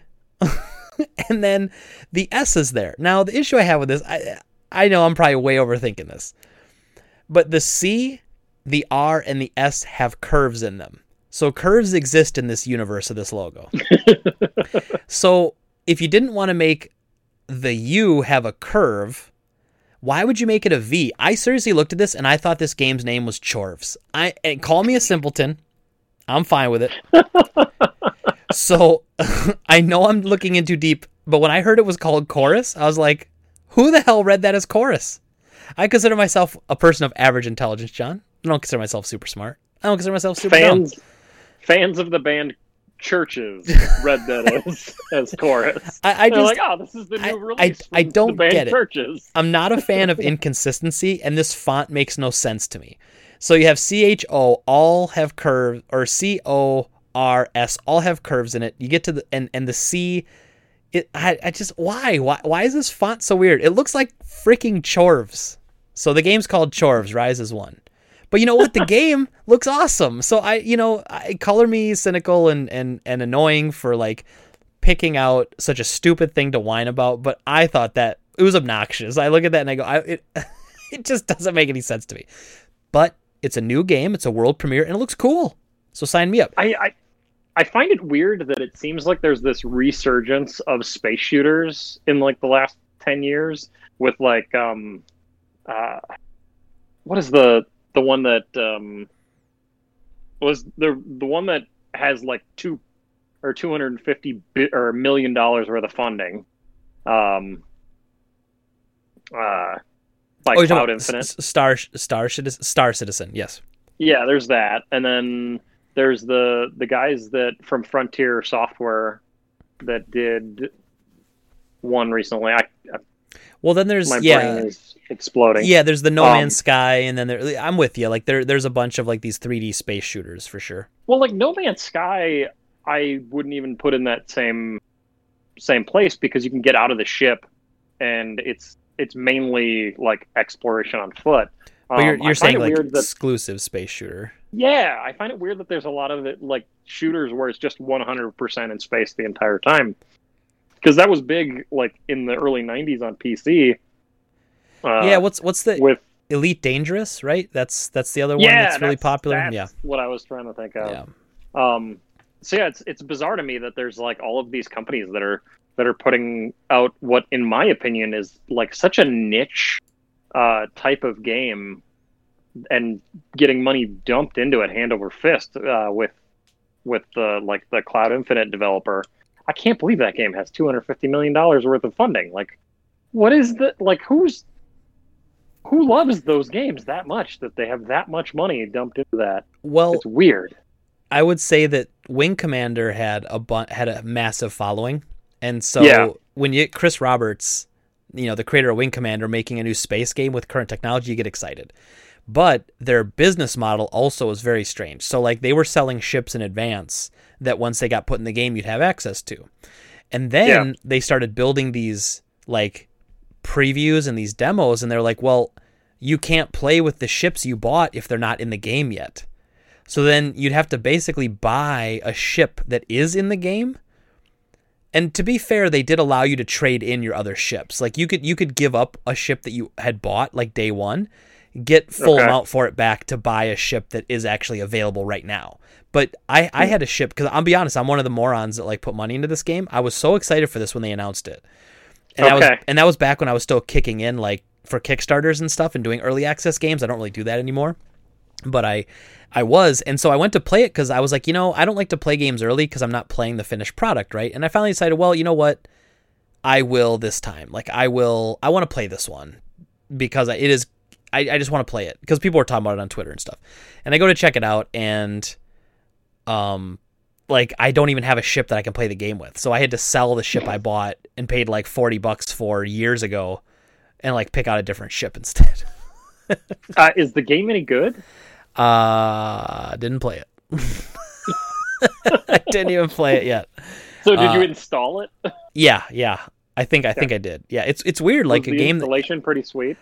Uh, oh, the the loading bar is very beautiful. But anyway, so yeah, so I, I you know, it space shooters are kind of on a weird comeback. So I, I do agree, but you know, who knows if that game will ever even be finished? So it doesn't matter. But um, I do want to carry on a little bit with this first look live stream because after that we were we they they wanted to change the pace a little bit, right? They wanted to cleanse the palate, so they gave us about five minutes of Madden 21, which okay, I don't care about Madden at all, but it's fine. There are a lot of people that care about Madden, so like like I'm watching chat right now as the live stream goes, and it's kind of cut off in the video, but like everyone in the chat, who cares? Who cares? Skip, skip, skip, skip. Like I don't know what people who were watching this like they I don't I don't know what they were expecting this this first look to be. You know, um, Yeah. but, but whatever it was, it apparently let them down. So everyone's pissed off about Madden 21. I looked at it and I go, okay, it's Madden 21. I don't care. Um, I don't care that they show it. I should say, you know, because I mean, I don't.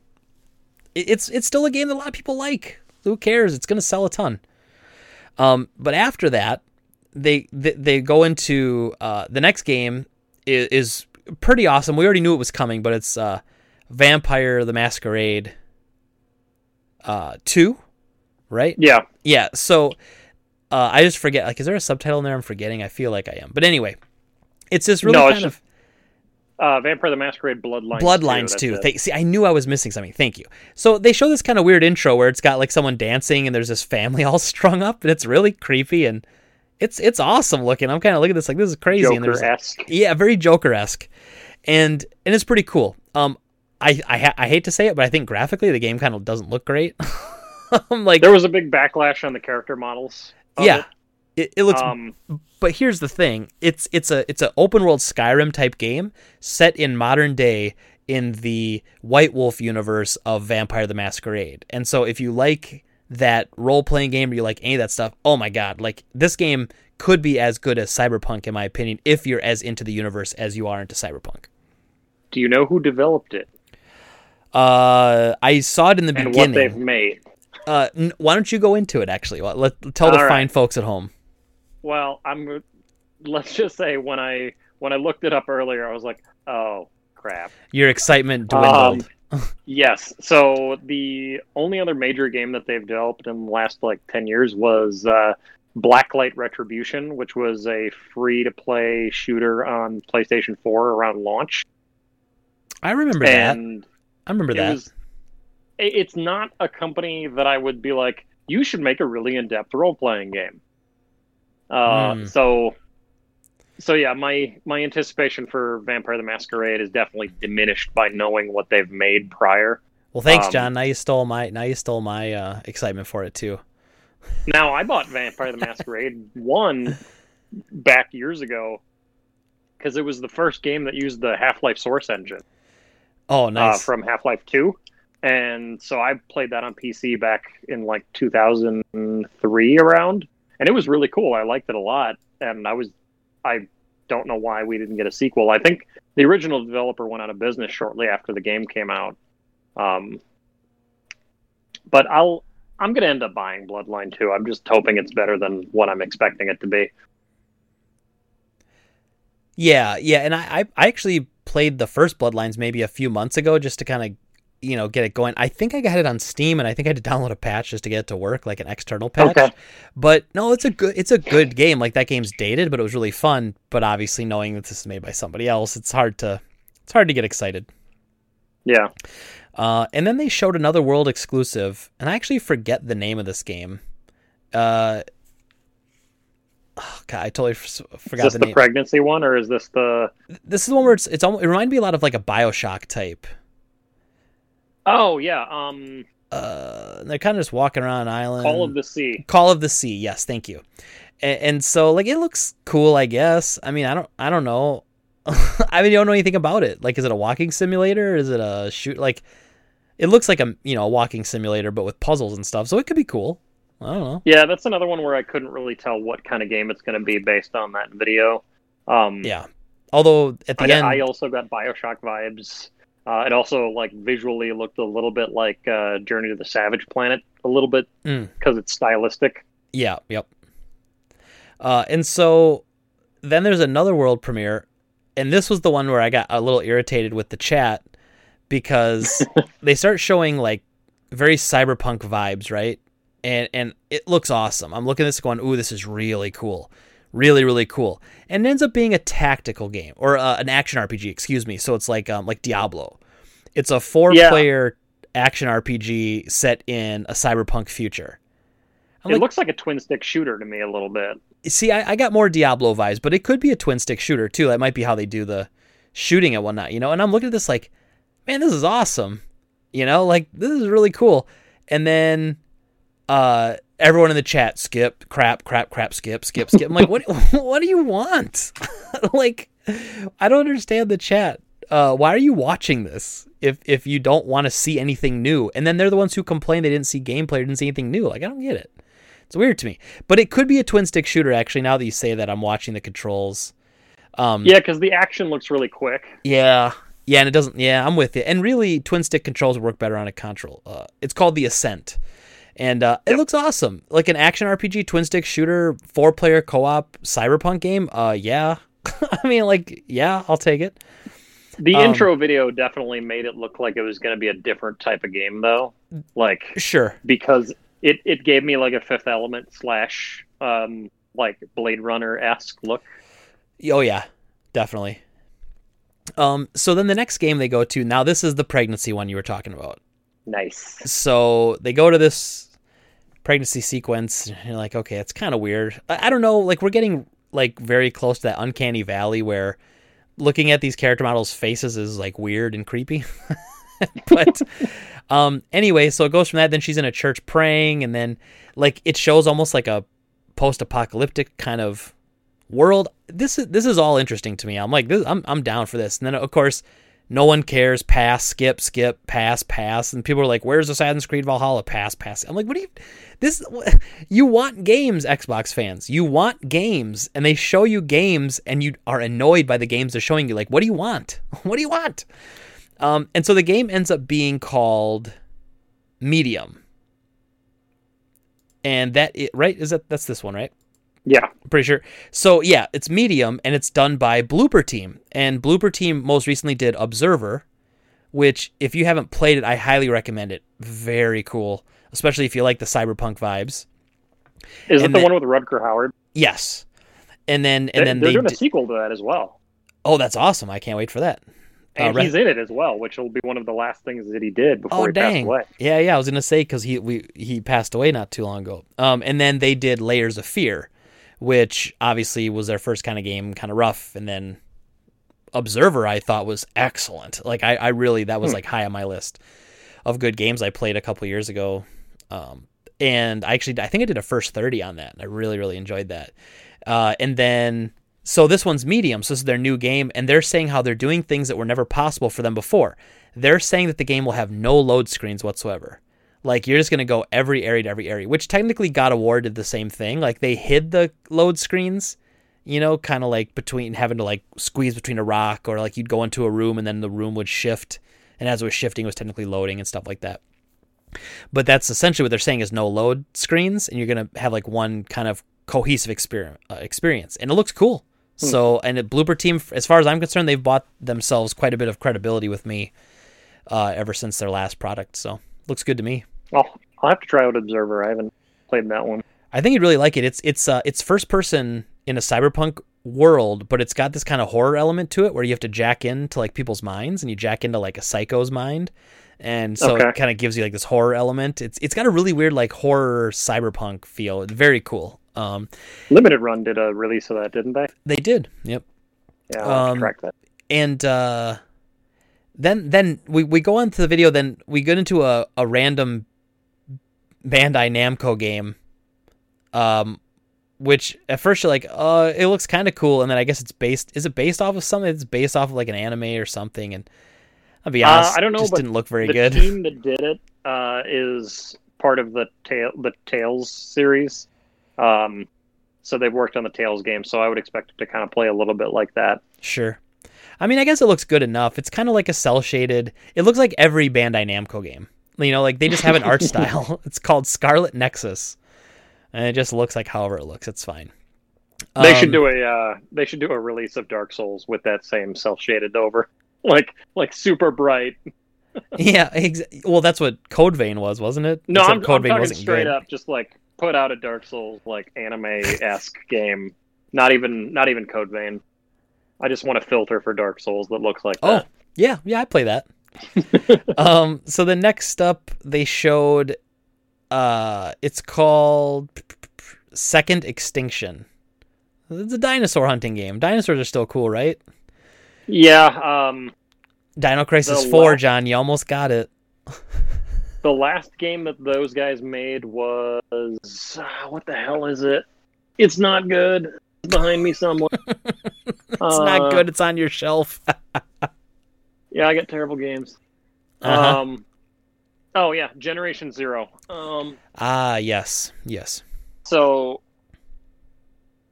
unfortunately, Avalanche Studios has multiple developers under the Avalanche Studios name and this is not one of my favorite games. Uh, I was excited about it when it came out because I really enjoyed the the uh, Just Cause games. Yeah, and this is yep. a different team, and uh, it's not great. And that's what that dinosaur game is going to be made by. So now I heard that it was like a Left for Dead multiplayer shooter, except against dinosaurs. Does that sound right? Um, I mean, if it plays anything like that, yeah, like that Generation Zero reminds me a lot of DayZ, um, oh. which I'm not a fan of DayZ either. Eek, sure. Um, yeah. Just really slow paced. Like everything is very over. You're uh, getting you're collecting resources from abandoned buildings and stuff. Um, so I'm hoping that it's better than that. It the the second extinction also kind of looked like um, faster paced, similar to uh, their work on Rage 2, which is sure. also right behind me. Um, so I'm thinking it's probably a combination of a lot of the guys that worked on Rage and also worked on Generation Zero. It gave me very Jurassic the Hunted for Xbox 360 and Wii vibes.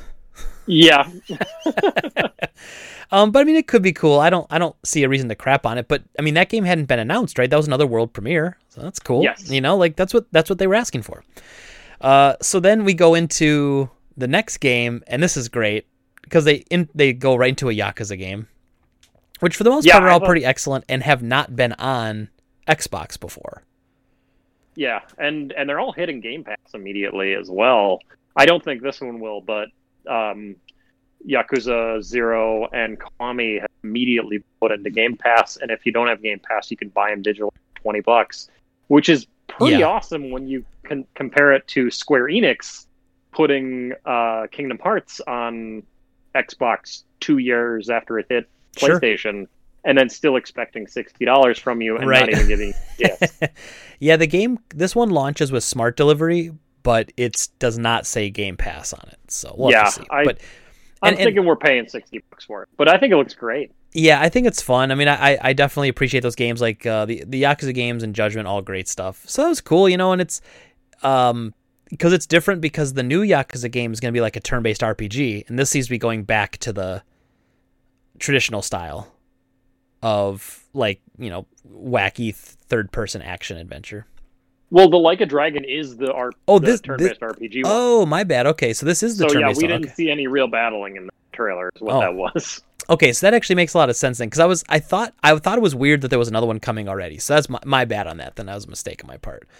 Um, and then let's see. So then they they showed the guy again with like again the worst. Like I think he's using Zoom, and it's putting up like these backgrounds behind him, and it's just the worst thing I've ever seen. Oh, is it the Assassin's Creed one? I think well Or we're not there yet. We're still we're still showing the guy, and he's just showing like he's going over the the pictures, and then he eventually leads Yes. into Assassin's Creed. But like half his ear is missing. Like John, Yeah, I'm using a green screen right now, and my green screen looks a million times better than that. And I bought mine on Amazon for like thirty bucks. You know, I I'm don't. willing to bet they're probably using Skype because uh, Microsoft owns Skype. well, so that that I could would well, assume they're using that program. that could be, and then obviously they've got something that's like auto putting in a background, and so it keeps detecting his headset as part of the a part of not his head, so it keeps covering Yeah. it with the. It's just terrible, man. And so then we get to the Assassin's Creed stuff, which looks awesome. I mean, I'm, I'm not gonna I'm not gonna lie and say it doesn't look great.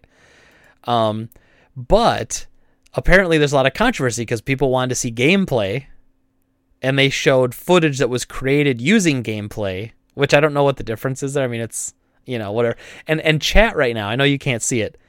Everybody L L L L L big L what an L L L PS5 rules L like this. Basically, they're crapping all over Microsoft.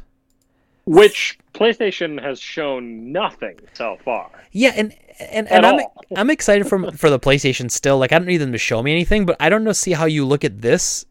And you know what? This is going to go right into our next segment. So let's let's just start this off right away. Uh, I'm going to pause for like a few seconds so I know where to cut this in. So give me a few seconds. So this is what really bothered me about this, John. We were talking about this in the, in the last segment. There, I don't see how you watch what we just saw with all those game reveals, and you say that somehow this Inside Xbox live stream is a, is a loss or a miss. I don't I don't get that Yeah. at all. And and it's crazy because you know, like I'm reading this article on Destructoid from May 8th by Brett Makedonski, Makedonski. And it's it's Xbox is also left apologizing for yesterday's next gen gameplay stream. Man, uh, and this is how the article goes mismanaged expectations. That's mostly the culprit for the backlash to yesterday's Xbox Series X first look gameplay reveal. On its own, the event was fine, good even, but it was heavy on cinematic trailers and light on raw in game footage. The star of the show was supposed to be an Assassin's Creed Valhalla gameplay reveal, leaving the director to apologize to fans on Twitter. Xbox is in a similar position. Marketing boss Aaron Greenberg lamented, quote, had we not said anything and just shown inside Xbox show like we did last month, I, suspe- I suspect reactions might have been different, end quote. And the article goes on to say he's absolutely right. Without explicitly teasing what to expect, this wouldn't have been regarded as the best episode of Inside Xbox yet. Yakuza Like a Dragon launching on Series X, Scorn's freaky alien inspired horror, Raw Fury's underwater fish mystery adventure called Sea of Call of the Sea, Bloober Team's next game being scored by Silent Hill's composer. There was a lot to be excited and intrigued by. However, there wasn't any substantial gameplay segments or any reveals that really qualify as a system seller, and that rubbed people the wrong way. Okay. Okay, that's that's the article I've read so far. What what what? I'm sorry. Like, so who who who is the annoying people here? It's got to. Is it the Xbox fans? Is that who we blame for this, or is it just gamers in general? Like, I don't understand how they just listed them right here. All the things that were kind of cool about it. And and now here come the comments, John. Be ready for it. Now we're Xbots, okay? We we switch teams every week, right? So now we're Xbots because I'm sticking up for Microsoft on this one. I I thought it was fine. I thought it was a good games reveal. I what is wrong with this thing? What what, at all was wrong with this thing? They showed new stuff. They showed stuff we knew about. They showed more of it, and they showed some some unique stuff. They showed some cool. They made announcements. like everyone's pissed because there wasn't a lot of quote unquote gameplay. I mean, really? Pe- people get upset about that? I mean, what, what were they expecting? Everything to be in engine? I mean, I don't know. I, I mean, so when you saw, like, what was your first impression when you got done watching it the first time? So I was just excited to see games for the new consoles. That's it. Like, I don't, I didn't, I didn't care that we didn't get to see gameplay. Like, I, it's just exciting knowing that that something is on the horizon, because with all of the um, the pushing back of major conferences and stuff and delays, we really haven't seen much of anything that's going to be on Xbox One and PlayStation 4 or Xbox Next and PlayStation 5. And so I, that was my major excitement from this is like, yes, we are, we do have something to look forward to in the fall. Um, and so I enjoyed it. Like, yeah, there were some things that, like, once I looked more into it, uh, like I mentioned, uh, Mass Vampire the Masquerade being developed by somebody that I'm not necessarily hyped Sure. uh, about. Uh, that's a little disappointing, but I'm I know we're going to see more gameplay. We're not even into barely into May, and we're getting big announcements. Usually, that Yeah. stuff doesn't hit until E3, which is at the end of what June. Usually it's the like first week of June. Yeah.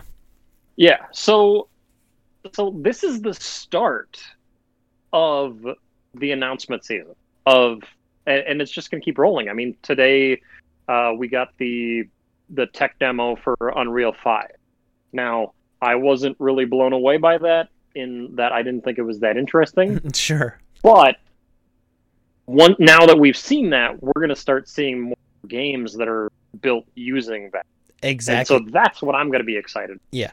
Well, um, and so, sorry to cut you off there. So I want to go a little bit more into the article here because they show a picture of of Aaron Greenberg's response that I read and what led him to say that, right? So this this was literally the quote from Microsoft. For the Xbox 2020 May update, we will focus on giving you a first look at next gen gameplay, trailers, and sneak peeks from a wide variety of publishing partners and independent developers across the globe and industry, including Ubisoft's recently announced Assassin's Creed Valhalla, and hear from game creators about what they're doing with their games on Xbox Series X. That's literally the description of what it was, and that's exactly what it was. And then Yeah. Aaron Greenberg then goes on to say, had we not said anything and just shown it, I suspect reactions might have been different. Clearly, we set some wrong expectations, and that's on us. like, I don't, I don't understand. I mean, I understand from a customer service standpoint, maybe they felt like they had to say something, but I don't understand at all how we got from what they gave us to somehow being misleading to their customers. It's exactly what they promised, and I actually thought it was good. and, I, and Do you I'm remember pretty critical of Microsoft all the time. Do you remember the first games we saw for Xbox 360 generation and um, Xbox One PS4 generation? I remember the first game for PS3 being revealed as that Dark Sector, Yes. right? Yep. Yep. Um, and then and it, it was like four years prior to when it actually released. yeah. And then the first Xbox One PS4 game that we really saw was Watch Dogs. And Yeah. Yeah, that's right. Neither of those games were fantastic. Now, I think having the first one of the first games we see for Xbox or Xbox Series X and PlayStation 5 be the the new Assassin's Creed game, that's huge. And that's gonna be a good game. And like, it looked the good. The last two you know? Assassin's Creed games have been have been fantastic. The the games really have been on a like going in a good direction. Um, I like that they've said that the new game is going to bring back the instant kill hidden blade Yep. because the last couple of games, while being great role playing games, the the fact that you really couldn't be an assassin Y- y- uh, exactly. Yep. was something that neutered it a little bit. So I'm I'm glad that they're coming back to that. So Well- yeah, I think that game's going to be great. and and here here's part of my issue with all this too and let me let me know if you feel the same i think it was more important to stress gameplay when there was such a huge distance between gameplay and cinematics right because back in the day they'd show you the cinematic of a game and you're like holy crap that's incredible But then you get to the game and you're like, oh, this game looks nothing like what they showed us in the trailers. Now we're Yeah. to the point where all the trailers and cinematics are made in game anyway. So, like, it's not, is it really that important to see the character running around as it is to see the cinematic of the character running around? You know, I, I mean, yes, I like gameplay and I want to see gameplay. Like when I saw that, you know, that from the sea or whatever that game is, I'm like, I don't know what kind of game this is. I wish I had seen, like, I, I want to, I don't care if I see a HUD and I don't care if I see all that stuff. Like, a lot of people, you know, like, I don't know if it's marketing people just think that they want to cut all that crap out because it's, it, you know, I'd rather just see what the game's going to look like, right? But Yeah. I don't think it's as big of a deal right now to say gameplay over cinematics when there's they're making the cinematics in the engine anyway. So like the game's gonna look like that, but you're right, it's it's gonna have a HUD and you're gonna have map markers and you I mean like I don't I don't I don't understand what like why there's such a big deal to have to see gameplay. Like that was I should say to make out a big deal like this was. I mean, for the most part, yes, I agree. I want to see gameplay too, but not so much that I would say what we saw was crap because it didn't have gameplay in it. There You are some trailers in that that I would say I can't figure out what the game is going to be uh, without seeing more. But like to complain about Assassin's Creed because you didn't see gameplay, they've been making those games for like 50 years. You know how that game is going to play. Like it shouldn't be shocking. So Yeah. like quit your complaining about that. Um, Scorn, I don't know what kind of game Right. that's going to be Very good Um, example. And, from and the sea. I don't know what kind of it's going to be, but um, your favorite game, Chorus. Uh, I have an idea of how that game's going to play. They did a good job of Right. showing what looked like gameplay minus the HUD. Um, Yep. The um, the steampunk uh, Diablo esque looking game. Yep. Like we saw gameplay. We know what that game's going to play like. So yeah, there were some games that we may not know enough about, but we're so early into this season. Like we're gonna see more. It's Geoff Keighley's got all sorts of crap up his sleeve. Uh, Yeah. The kind of funny guys have a whole bunch of announcements that they're going to be doing. So yeah, we're gonna we're gonna get all of this. Yeah, we're and I- know what the hell these games are in like a month and a half. Exactly. And I know that normally at E3 is when they would show, like, because a lot of people, when they show, like, at E3, when they used to do conferences, they would show, like, a company would do a conference, show a bunch of cool trailers, and then all the gameplay footage would come, like, the next day from the show floor, you know? And so obviously this year we're not going to have an E3, but they're going to release more stuff then. It's not like because there's not an E3, we're not going to get anything. You know, and I don't know. It just it just seems so weird to me because you know me, I'll take any chance I can get to throw Microsoft under the bus. like I'm, I'm no qualms about doing that. In fact, I quite enjoy it. But I think they did I'm- not deserve a single bit of hate for this. And like the next part of this I wanted to read was another article from the same day that was a of yesterday we were given an in-game teaser of Assassin's Creed Valhalla during Microsoft Series X event. People were not amused. First of all, what what, what do you mean they okay, they're not amused by what? Seeing the first time they're seeing the game in action? Okay. Expecting a big It game did not look funny. yeah, exactly. It was not funny looking. Um, expecting a big gameplay reveal in Microsoft's gameplay event. It wasn't a gameplay event. Why do they say that? Like, like why is this article saying that it was a gameplay event? It wasn't. They said it would have gameplay, but it wasn't like everything was listed as we're going to show you nothing but gameplay this whole event, and then they lied and didn't do that. I don't. I don't understand these articles. Um, event. The outrage started pouring in, which led to the game's director uh, Ashraf Ismail to do some damage control. He noted that fans, quote, rightfully expected to see more, end quote, and thanked them for their excitement and passion while asking for patience. what they rightfully expected? Did they? Like, and now, correct me if I'm wrong. I thought I did see that they were going to show gameplay of Assassin's Creed Valhalla. I, I thought they had said that somewhere. I thought I read that somewhere or something. And yeah, because they showed the announced trailer like the week before, and then they said stay tuned for the Microsoft event to see more actual in-game footage. Because I believe the the initial launch or the initial announcement trailer was just um, they did that that painting, and then it was basically a cinematic. Yeah. Yeah, I mean, and- so if they promised gameplay and they didn't deliver on it, like I'm with you, that's fair, you know. But I don't know. I guess I don't know. I just don't see what I don't see what like if you're an Xbox fan and you're hungry for their games, how is this not fulfill that? How does this not fill that level of hunger that you have? I don't I don't get that. But have you ever played a guided demo at manager conference or at E3? Yes, yes I have. Where they where they tell you very specifically what to do and what to what or how to play the game? Yes. It's like, obnoxious. and well, and they do that because if you go off the beaten path, you might run into a giant game breaking glitch. Yes. Because they're showing you an in progress build of a game that they're not done with.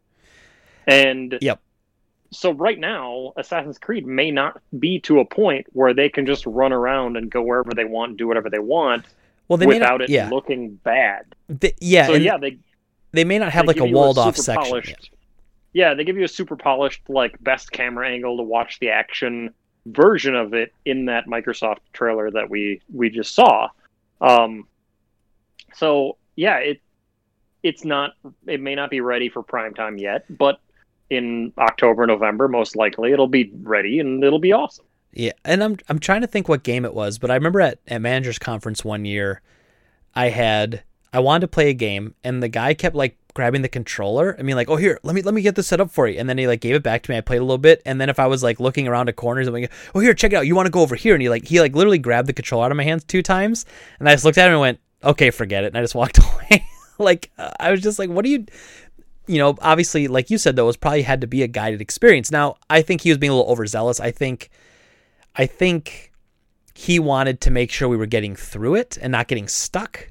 But he should have mm-hmm. let me do that. Uh, but instead, you know, he like kept grabbing the controller out of my hands, which was obnoxious. And then there were some like I remember playing the Demon Souls demo before that came out.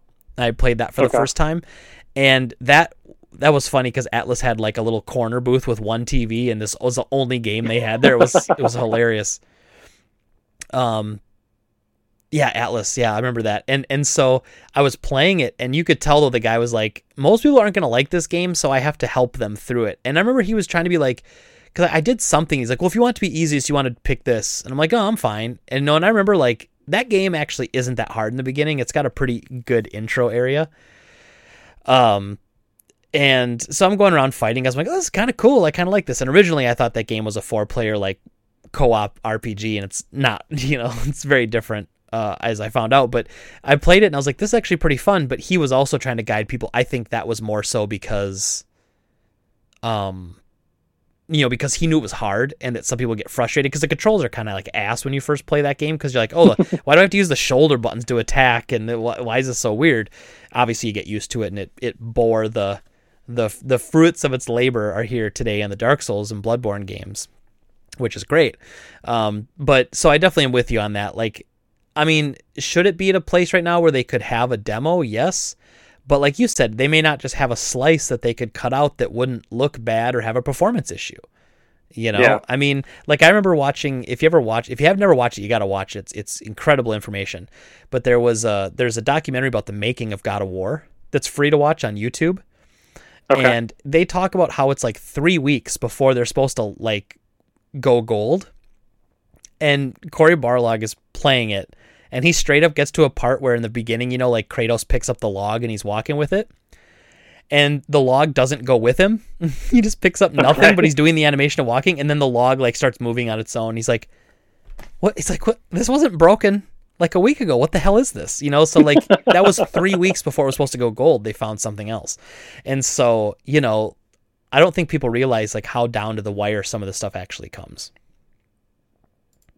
Yeah, the video, the game I had the guided experience with is uh, I got it for Assassin's Creed Origin, um, and then I also got it for um, Lord of the the Shadow of the first one and I do not like guided experiences in games. Like no. I just want to I just want to try your game out.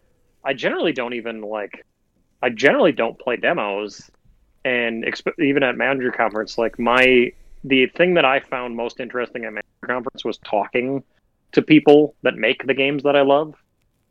So like I was excited to play Assassin's Creed Origin, but then when I had to like have I had to put headphones on and then I had to have this woman like guide me through the game. It's like I don't I don't want to be told how to play your game. Uh, so I yeah. would just I just noped out a line. I was like, screw this, don't care, never mind. I'll buy it when it comes out. No offense. I'm gonna buy your game. I'm gonna tell people to buy your game, but I don't want to play your demo. Yeah, I don't want to play it your way, you know. And I, I think Yep. some of the people in marketing that do that don't realize like a lot of people just want to play it for the first time, like they just want to experience it, you know. hmm All right, so John, we're running a little tight on time here, so we got to get through this next story pretty quick. So, um, but here we go. So I'm gonna I'm gonna pause for a few seconds, and I'm gonna cue us up, and then we'll start talking about it. You ready? Yep. All right, here we go. So, lastly, on the podcast today, John, as I said earlier, we're going to be talking about this story I saw that's uh, a pair of industry experts say the Xbox Series X will be $400 to undercut the PS5's price. So, before I go into the rest of it, uh, one, I would say it is absolutely possible.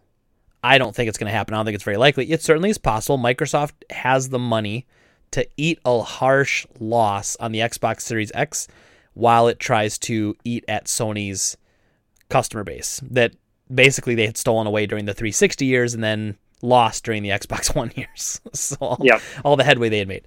Uh, however, the two industry experts, one person I have massive respect for, one I have zero for. Um, the, the two the two experts were on a mini episode of the bonus round podcast with Geoff Keighley. It was Michael Pachter and former EA, former Xbox, former Sega head Peter Moore. So if you can't Now, tell, who owns a football club in Europe? Yes, uh, Liverpool. Uh, Okay. So, so one of the if you can't tell who I like out of this group, it's Peter Moore. I have respect for him because he's been in the Yep. industry. The other gentleman, Michael Pachter, if that name sounds vaguely familiar to you, it's because every now and then some ridiculous uh I don't what do you want to say? Like some ridiculous theory prognostication. yes, or theory will come out saying this is going to happen, and you look at it and you go, "That's the most ridiculous thing I've ever heard," and then it look at it and says, "Oh, Michael Pachter said that, so I don't have to trust it." But anyway, so here here's uh, the quote from the podcast. Quote, from what I've seen, Sony's going to have to charge $500 for the PS5, and Microsoft has a big balance sheet, Pachter says. If they want to cut the price by $100 just below the PS5 and subsidize the first 10 million units, they will. So I think they're waiting to have Sony blink first, and then they'll reveal the price and launch date, very likely sometime in November, and very likely $400. And then Peter Moore chimed in to say Pachter's right. What both companies are going through right now is asking how much can we afford to lose in the first 12 to 18 months? What is our attach rate of software to hardware? What are we willing to do in year 1, 2, and 3 to hit to hit 10 million units? Moore also added that Microsoft is in a good overall position right now in terms of its stock price and inferred that CEO Satya Nadella should undercut the PS5 price to take an early lead in next generation console sales. So I'm going to pause the article there for a second because a couple things. One, you can tell that Moore hasn't worked in the industry in a while because it's hmm. not all about selling system units as much as it used to be. The business model has changed quite a bit.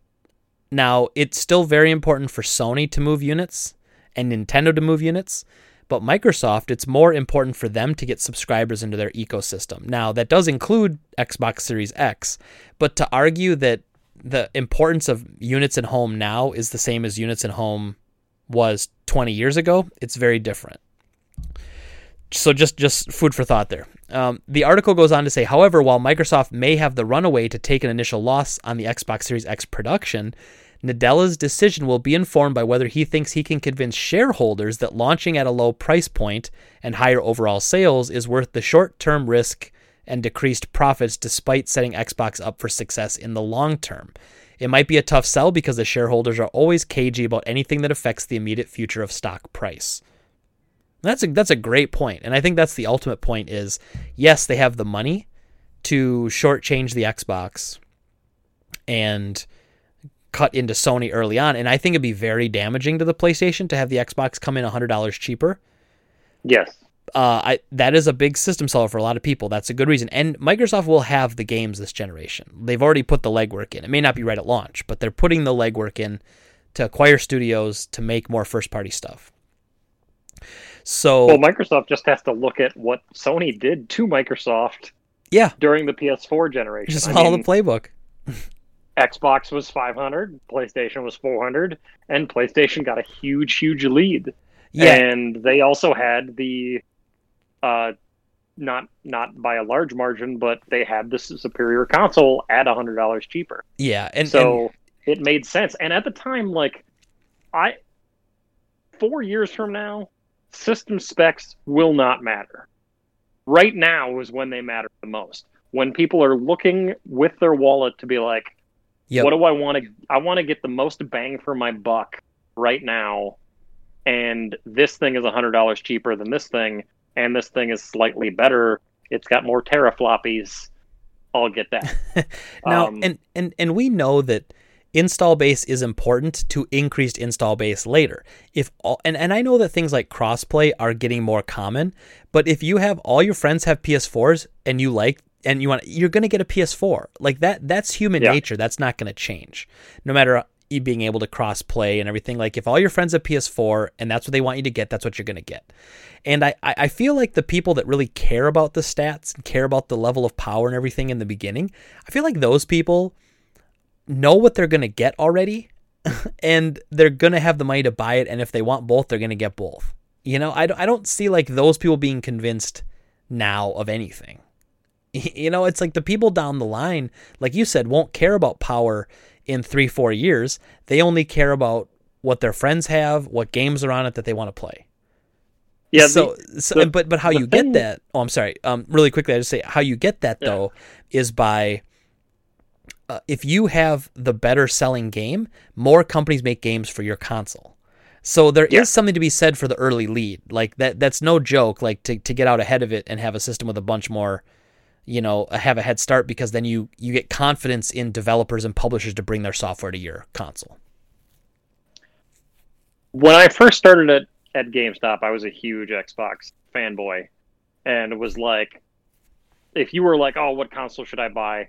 I might give you a million reasons why Xbox is awesome.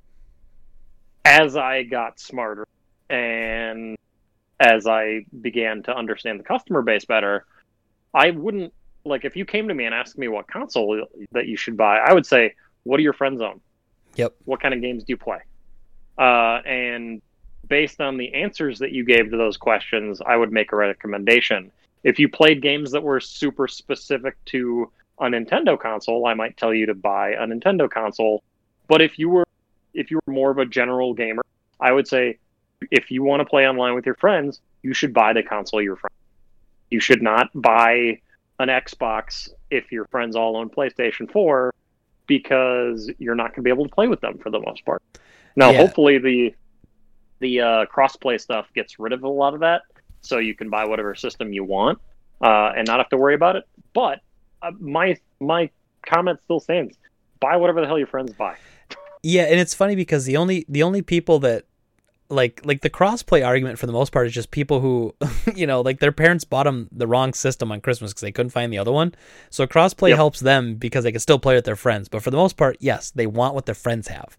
It's just how it's how it works with that stuff. You want what your friends have, and you want what is quote unquote socially acceptable. So, with that all being said, I thought to look up. Hey man, I just got done trash talking Pachter. So let's look at his track record on a few things. So I found two articles I want to look at. One of them though is from December of 2015 and the other one is from 2016. So like you had said earlier, he's been kind of irrelevant for a while. Like they don't really ask his opinion much anymore. I think he likes the gaming industry, but he's not a part of it. You know, like he he's just a he's just an analyst.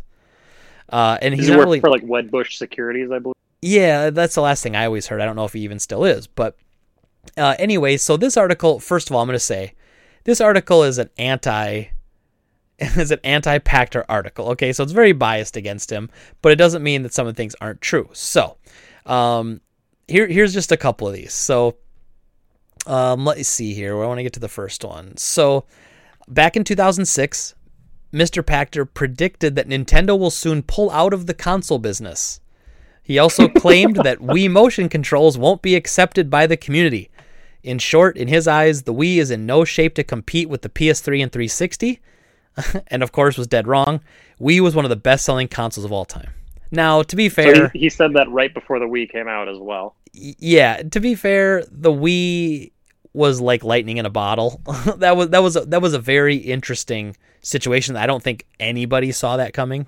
Although I will say, when I played the Wii at E3 before it came out, there was something magical about it.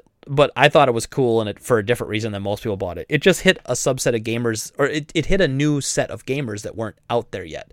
Moms, little kids, right grandmas and and it had an amazing pack-in title. People, I think people forget the importance of a good pack-in title. Companies don't realize like if you put Well- your best piece of software in there, you get sales just on that. we we would get people that would come in and buy like somebody that never bought a video game console before in their life, and they'd be like, "I want to, I want that Wii bowling game," and they're talking about Wii Sports, um, which is why I am confounded by the fact that Nintendo has ignored that as a franchise. They're morons. Yeah. Oh yeah. And dude, right now, John, I'm sold out of Wii's at the store. I have no Wii's. Crazy. I had I had like 40 at Christmas, and I thought, oh my gosh, this is the year I'm gonna be sitting on them forever. so, Yeah. um, in 2008, the world got excited when this expert analyst claimed that Ubisoft's Assassin's Creed 2 is set in the French Revolution. Not only that, but he was sure that Altair is back for the second installment. Except that the French Revolution takes place like 300 years after Altair is around. um, after being wrong about Assassin's Creed 2 in 2009, Pachter suddenly had an epiphany and decided to enlighten us. According to him, the PlayStation 3, Xbox 360, and Wii would be the last consoles ever. That was going the last generation of consoles ever. so, um, We're all going to play on live. yeah, exactly. It was just gonna be. It was the cloud, man. The cloud. Uh, in 2010, Mr. Pachter came with the idea that Kinect, known as Project Natal at the time, was going to cost fifty dollars, and was actually released at hundred and fifty dollars. Uh, in September of 2014, so this would have been the year. Let's see, was this the year after it was out? Because the new consoles came out in 2013, right? PS4 Yes. and Xbox One. Mr. Pachter predicted that Xbox One is going to outsell the PlayStation 4 by 75,000 units. Unfortunately, the sales number released later showed that the PS4 sales tripled, and Pachter was wrong again. Yeah, I believe Microsoft is now around fifty thousand or five hundred million units, and I think Sony's around like hundred to hundred and twenty. yeah, yeah. Um, however, then, so for the feuding articles, I decided to find one that actually showed Pachter in a little bit better light. This was actually Jason Schreier in December of 2016, so four years ago. And uh, he apparently on December 27, 2013, Kotaku's Stephen Totilo told us to bookmark a post and check back three years later, and so we did. so this was Pachter's uh, his uh, guess. Quote, we expect Sony and Microsoft's new consoles to thrive over the next three years with cumulative worldwide sales of 37.7 million PS4. And the verdict on that is true. Turns out Pachter's numbers was conservative. On December 7th, Sony announced that they had sold 50 million PS4s, an incredible number. Uh, so he basically underestimated how many they would sell, so they're giving it to him as a win, even though he was off by 13 million. Uh, and then he also predicted 29 million Xbox Ones would be sold by the end of 2016, uh, which is unclear, unfortunately, because Microsoft doesn't offer that data anymore. Uh, in 2016, Blake Jorgensen let it slip that Microsoft had sold 19 million Xbox Ones. So the company would have had to have moved another 10 million in that year to hit Pachter's number. Um, we quote, we do not expect Nintendo's Wii U to fare as well with cumulative sales of under 20 million by 2016. uh, verdict true. As the year winds down, Nintendo has sold roughly 13 million Wii U consoles. They're never hitting 20 million. Uh, did they end up hitting 20? I don't I think don't so. I think think so. 16, I think, is where they ended. Um, quote, we expect console prices to decline only modestly over the next three years, with PS4 pricing in the US dropping from 399 at launch to 299 by 2016. And they actually gave him a false verdict on this because they said the standard Uncharted 4 PS4 bundle was 250. But to be fair to Mr. Pachter, that actually was a sale price. And the Yeah. MSRP right now of PlayStation 4s is $299.99. That's an easy guess, though. So that Like, was that was a very easy guess. But to be fair to he was right. So even on the easy ones, you got to give it to him. He's right. Um, He'd said the same thing about Xbox One, saying the price would drop from 500 down to 350, and actually the Xbox had fallen down to 299. So he did not get that one right. Also, 250 is a stupid guess because consoles don't hit the $50 mark. Very rarely. Yeah, yeah, that was very piss poor guess on his part. Yeah, Um, during a sale, yes, uh, but alone, uh, like n- not on sale, no. Yeah. Now this next one, while true, I feel like this is the most yeah duh of them all. And so he said, "We expect new release software pricing to remain at $59.99 in the US for the next 3 years." Well, yeah, they're not going to raise the price in the middle of a console generation. Like he's basically saying that they're not going to raise the MSRP from 60 to 70 over the next 3 years. Well, yeah, Yeah. they've never done that console. Like they've never done that when it when there's been like a set pricing maximum for consoles. They've never done it where all of a sudden halfway through they're like, "Oh, we better start raising the price," you know? I mean, like 64 did it when 64 games came out and they raised it to 59.99 when PS1 was essentially maxed out at 49. Then the next generation stayed at cuz it was cuz GameCube and PS2 were still 49, right? Yeah, uh, the Xbox 360 PS3 generation was one that jumped. that was when it jumped exactly so so him saying that like from the beginning of ps4 to the end it was gonna software would remain at 59.99 it's kind of like yeah duh like it wasn't gonna go I- anywhere else Honestly, I think it's going to continue to stay 60. Uh, we'll just we're going to get more DLC crap. yeah well That's exactly that's how they're getting you that extra money out of you. Is they're they're nickel and diming for random stuff. oh yeah uh, and then finally, we expect Nintendo to continue producing the Wii U. And they gave them the verdict of true. Nintendo only stopped Wii U production last month. So, I, I mean, and that's 2016. But, you know, so it's like, yeah, I mean, I guess he was right. But anyway, Sort so. I wanted to be fair to him and at least give him the benefit of the doubt. So he's not like he's always wrong, but I feel like he comes out with these outlandish predictions that just are mind boggling to me. So, When he wildly swings, he's wrong. When he makes easy softball guesses, he's right. yeah, right on, man. Right on. Um, all right, so that's it for news stories for today. Uh, John, what is your in your pickup pile of the week? All right, so I got a couple that I got from you in here. Uh, so I got the Ratchet and Clank trilogy for PlayStation Vita, uh, import from Europe. Uh, Phineas and Ferb Day of Doofenshmirtz, uh, another Vita import, and Alienation, a Chinese import uh, made by the guys that did uh, uh, Zombie. Is it Zombie Nation? I don't know. There was a zombie game. Uh, it's I think Housemarque did this one. Zombie Nation does not sound like an actual game. Uh, I actually I'm pretty sure there is a Zombie Nation game. I'm willing to. Sounds like a bad Netflix series. dollars on it. Um, it may not be the name of the game I'm thinking.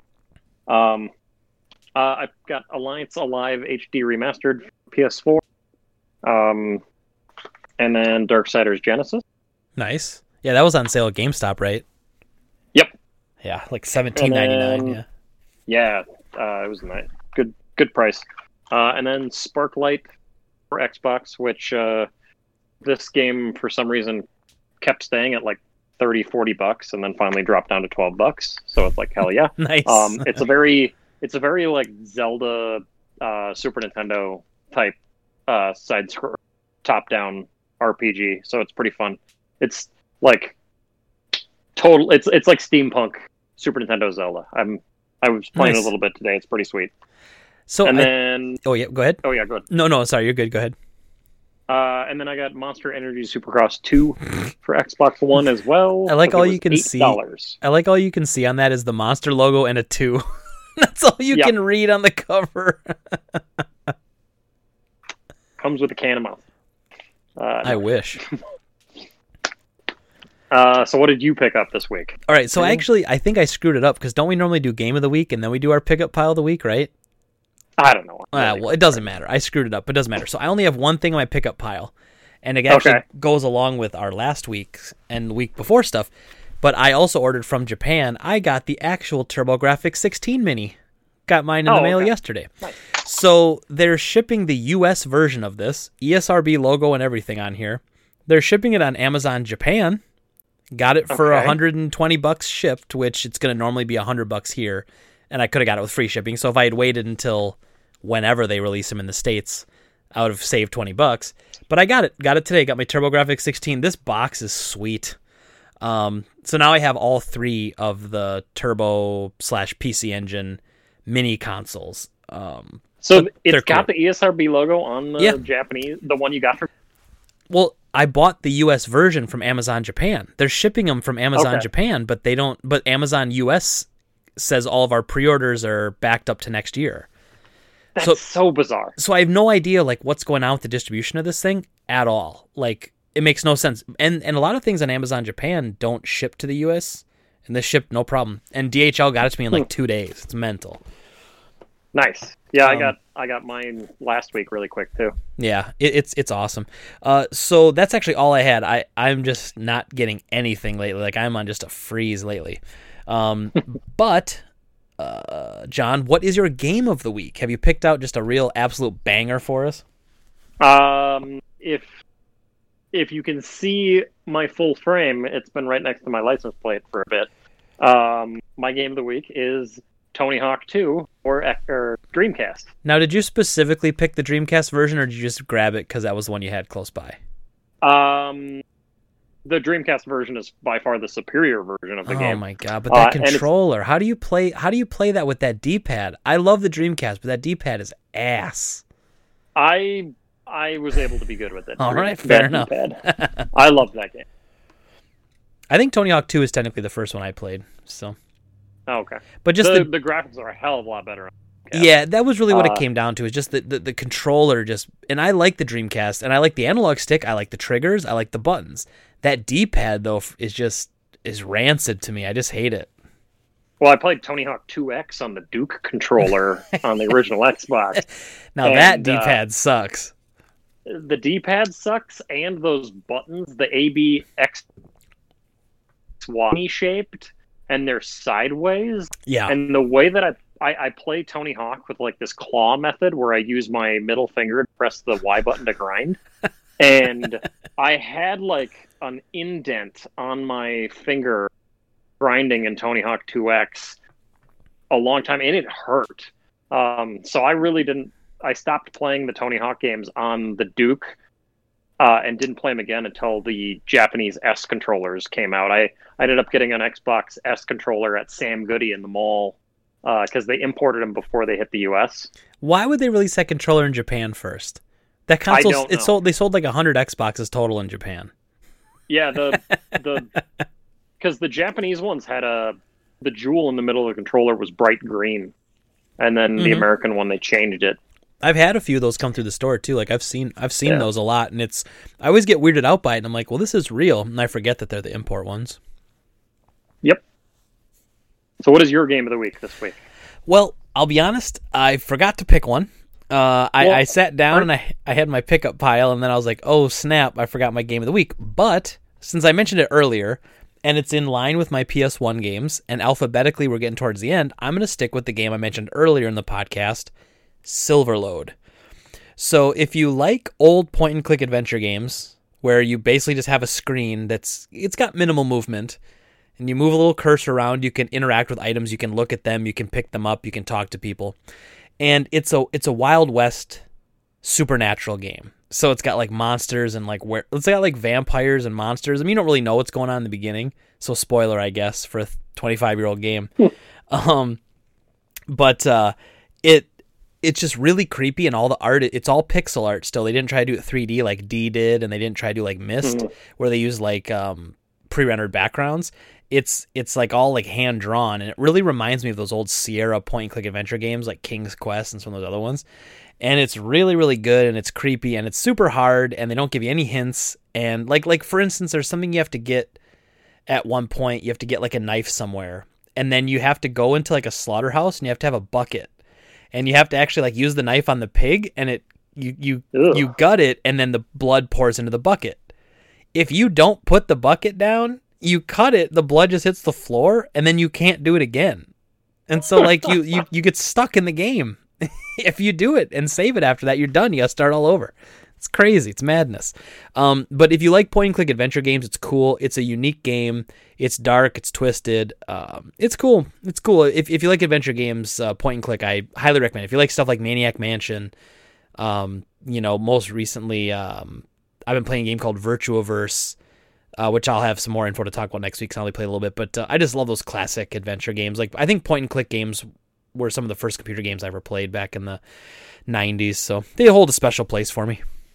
Actually, they just announced that uh, um, Day of the Tentacle, uh, Full Throttle, and Grim Fandango are all going to be coming to Xbox. Um, Tim Schafer announced that on a podcast today. Nice, nice, and um, they and then uh, they they're remastered. I'd be willing to bet oh. they just go straight into Game Pass. Nice, yeah, and they're remastering Blade Runner, which was a point and click adventure on PC. They're redoing that and limited runs, doing the physical of that.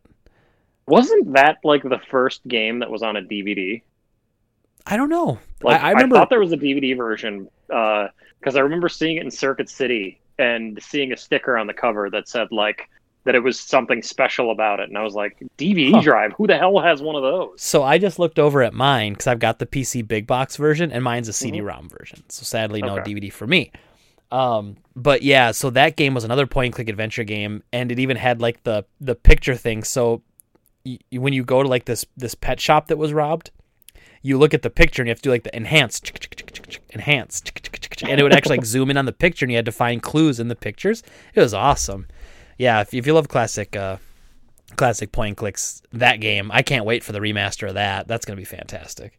Yeah, I'm gonna have to pick that one up. Oh yeah, definitely. Um, but that is it uh, for the show for this week, everybody. It's you wouldn't think it, but it's been two hours and fifteen minutes already. yeah, sorry. So uh, hey, it, it's how it goes, man. You get. I should have known that that Xbox thing was going to take longer since we were watching along with it. But um, yeah. thank you as everybody as always for listening and watching. Thanks for sticking around with us. Hope you had a good time. You can follow me on Twitter at Game Trade Greg. You can follow John on Twitter at Dryer Combo, and of course you can subscribe to my YouTube channel at youtube.com/slash Drop Rate or on Twitch at youtube.com/slash The Drop. I just said YouTube. Twitch.tv slash The Drop Rate. You can subscribe to me on Twitch at YouTube. Yeah, derp. Um, and of course, you can listen to this wherever you can find it. We're on iTunes. You can subscribe there, and of course on Spotify as well, and SoundCloud if you like listening to it uh, as a dinosaur. so, um, so thank you everybody as always for listening and watching. Say goodbye, John. See ya. And we'll talk to you next time. Have a good one. Bye bye.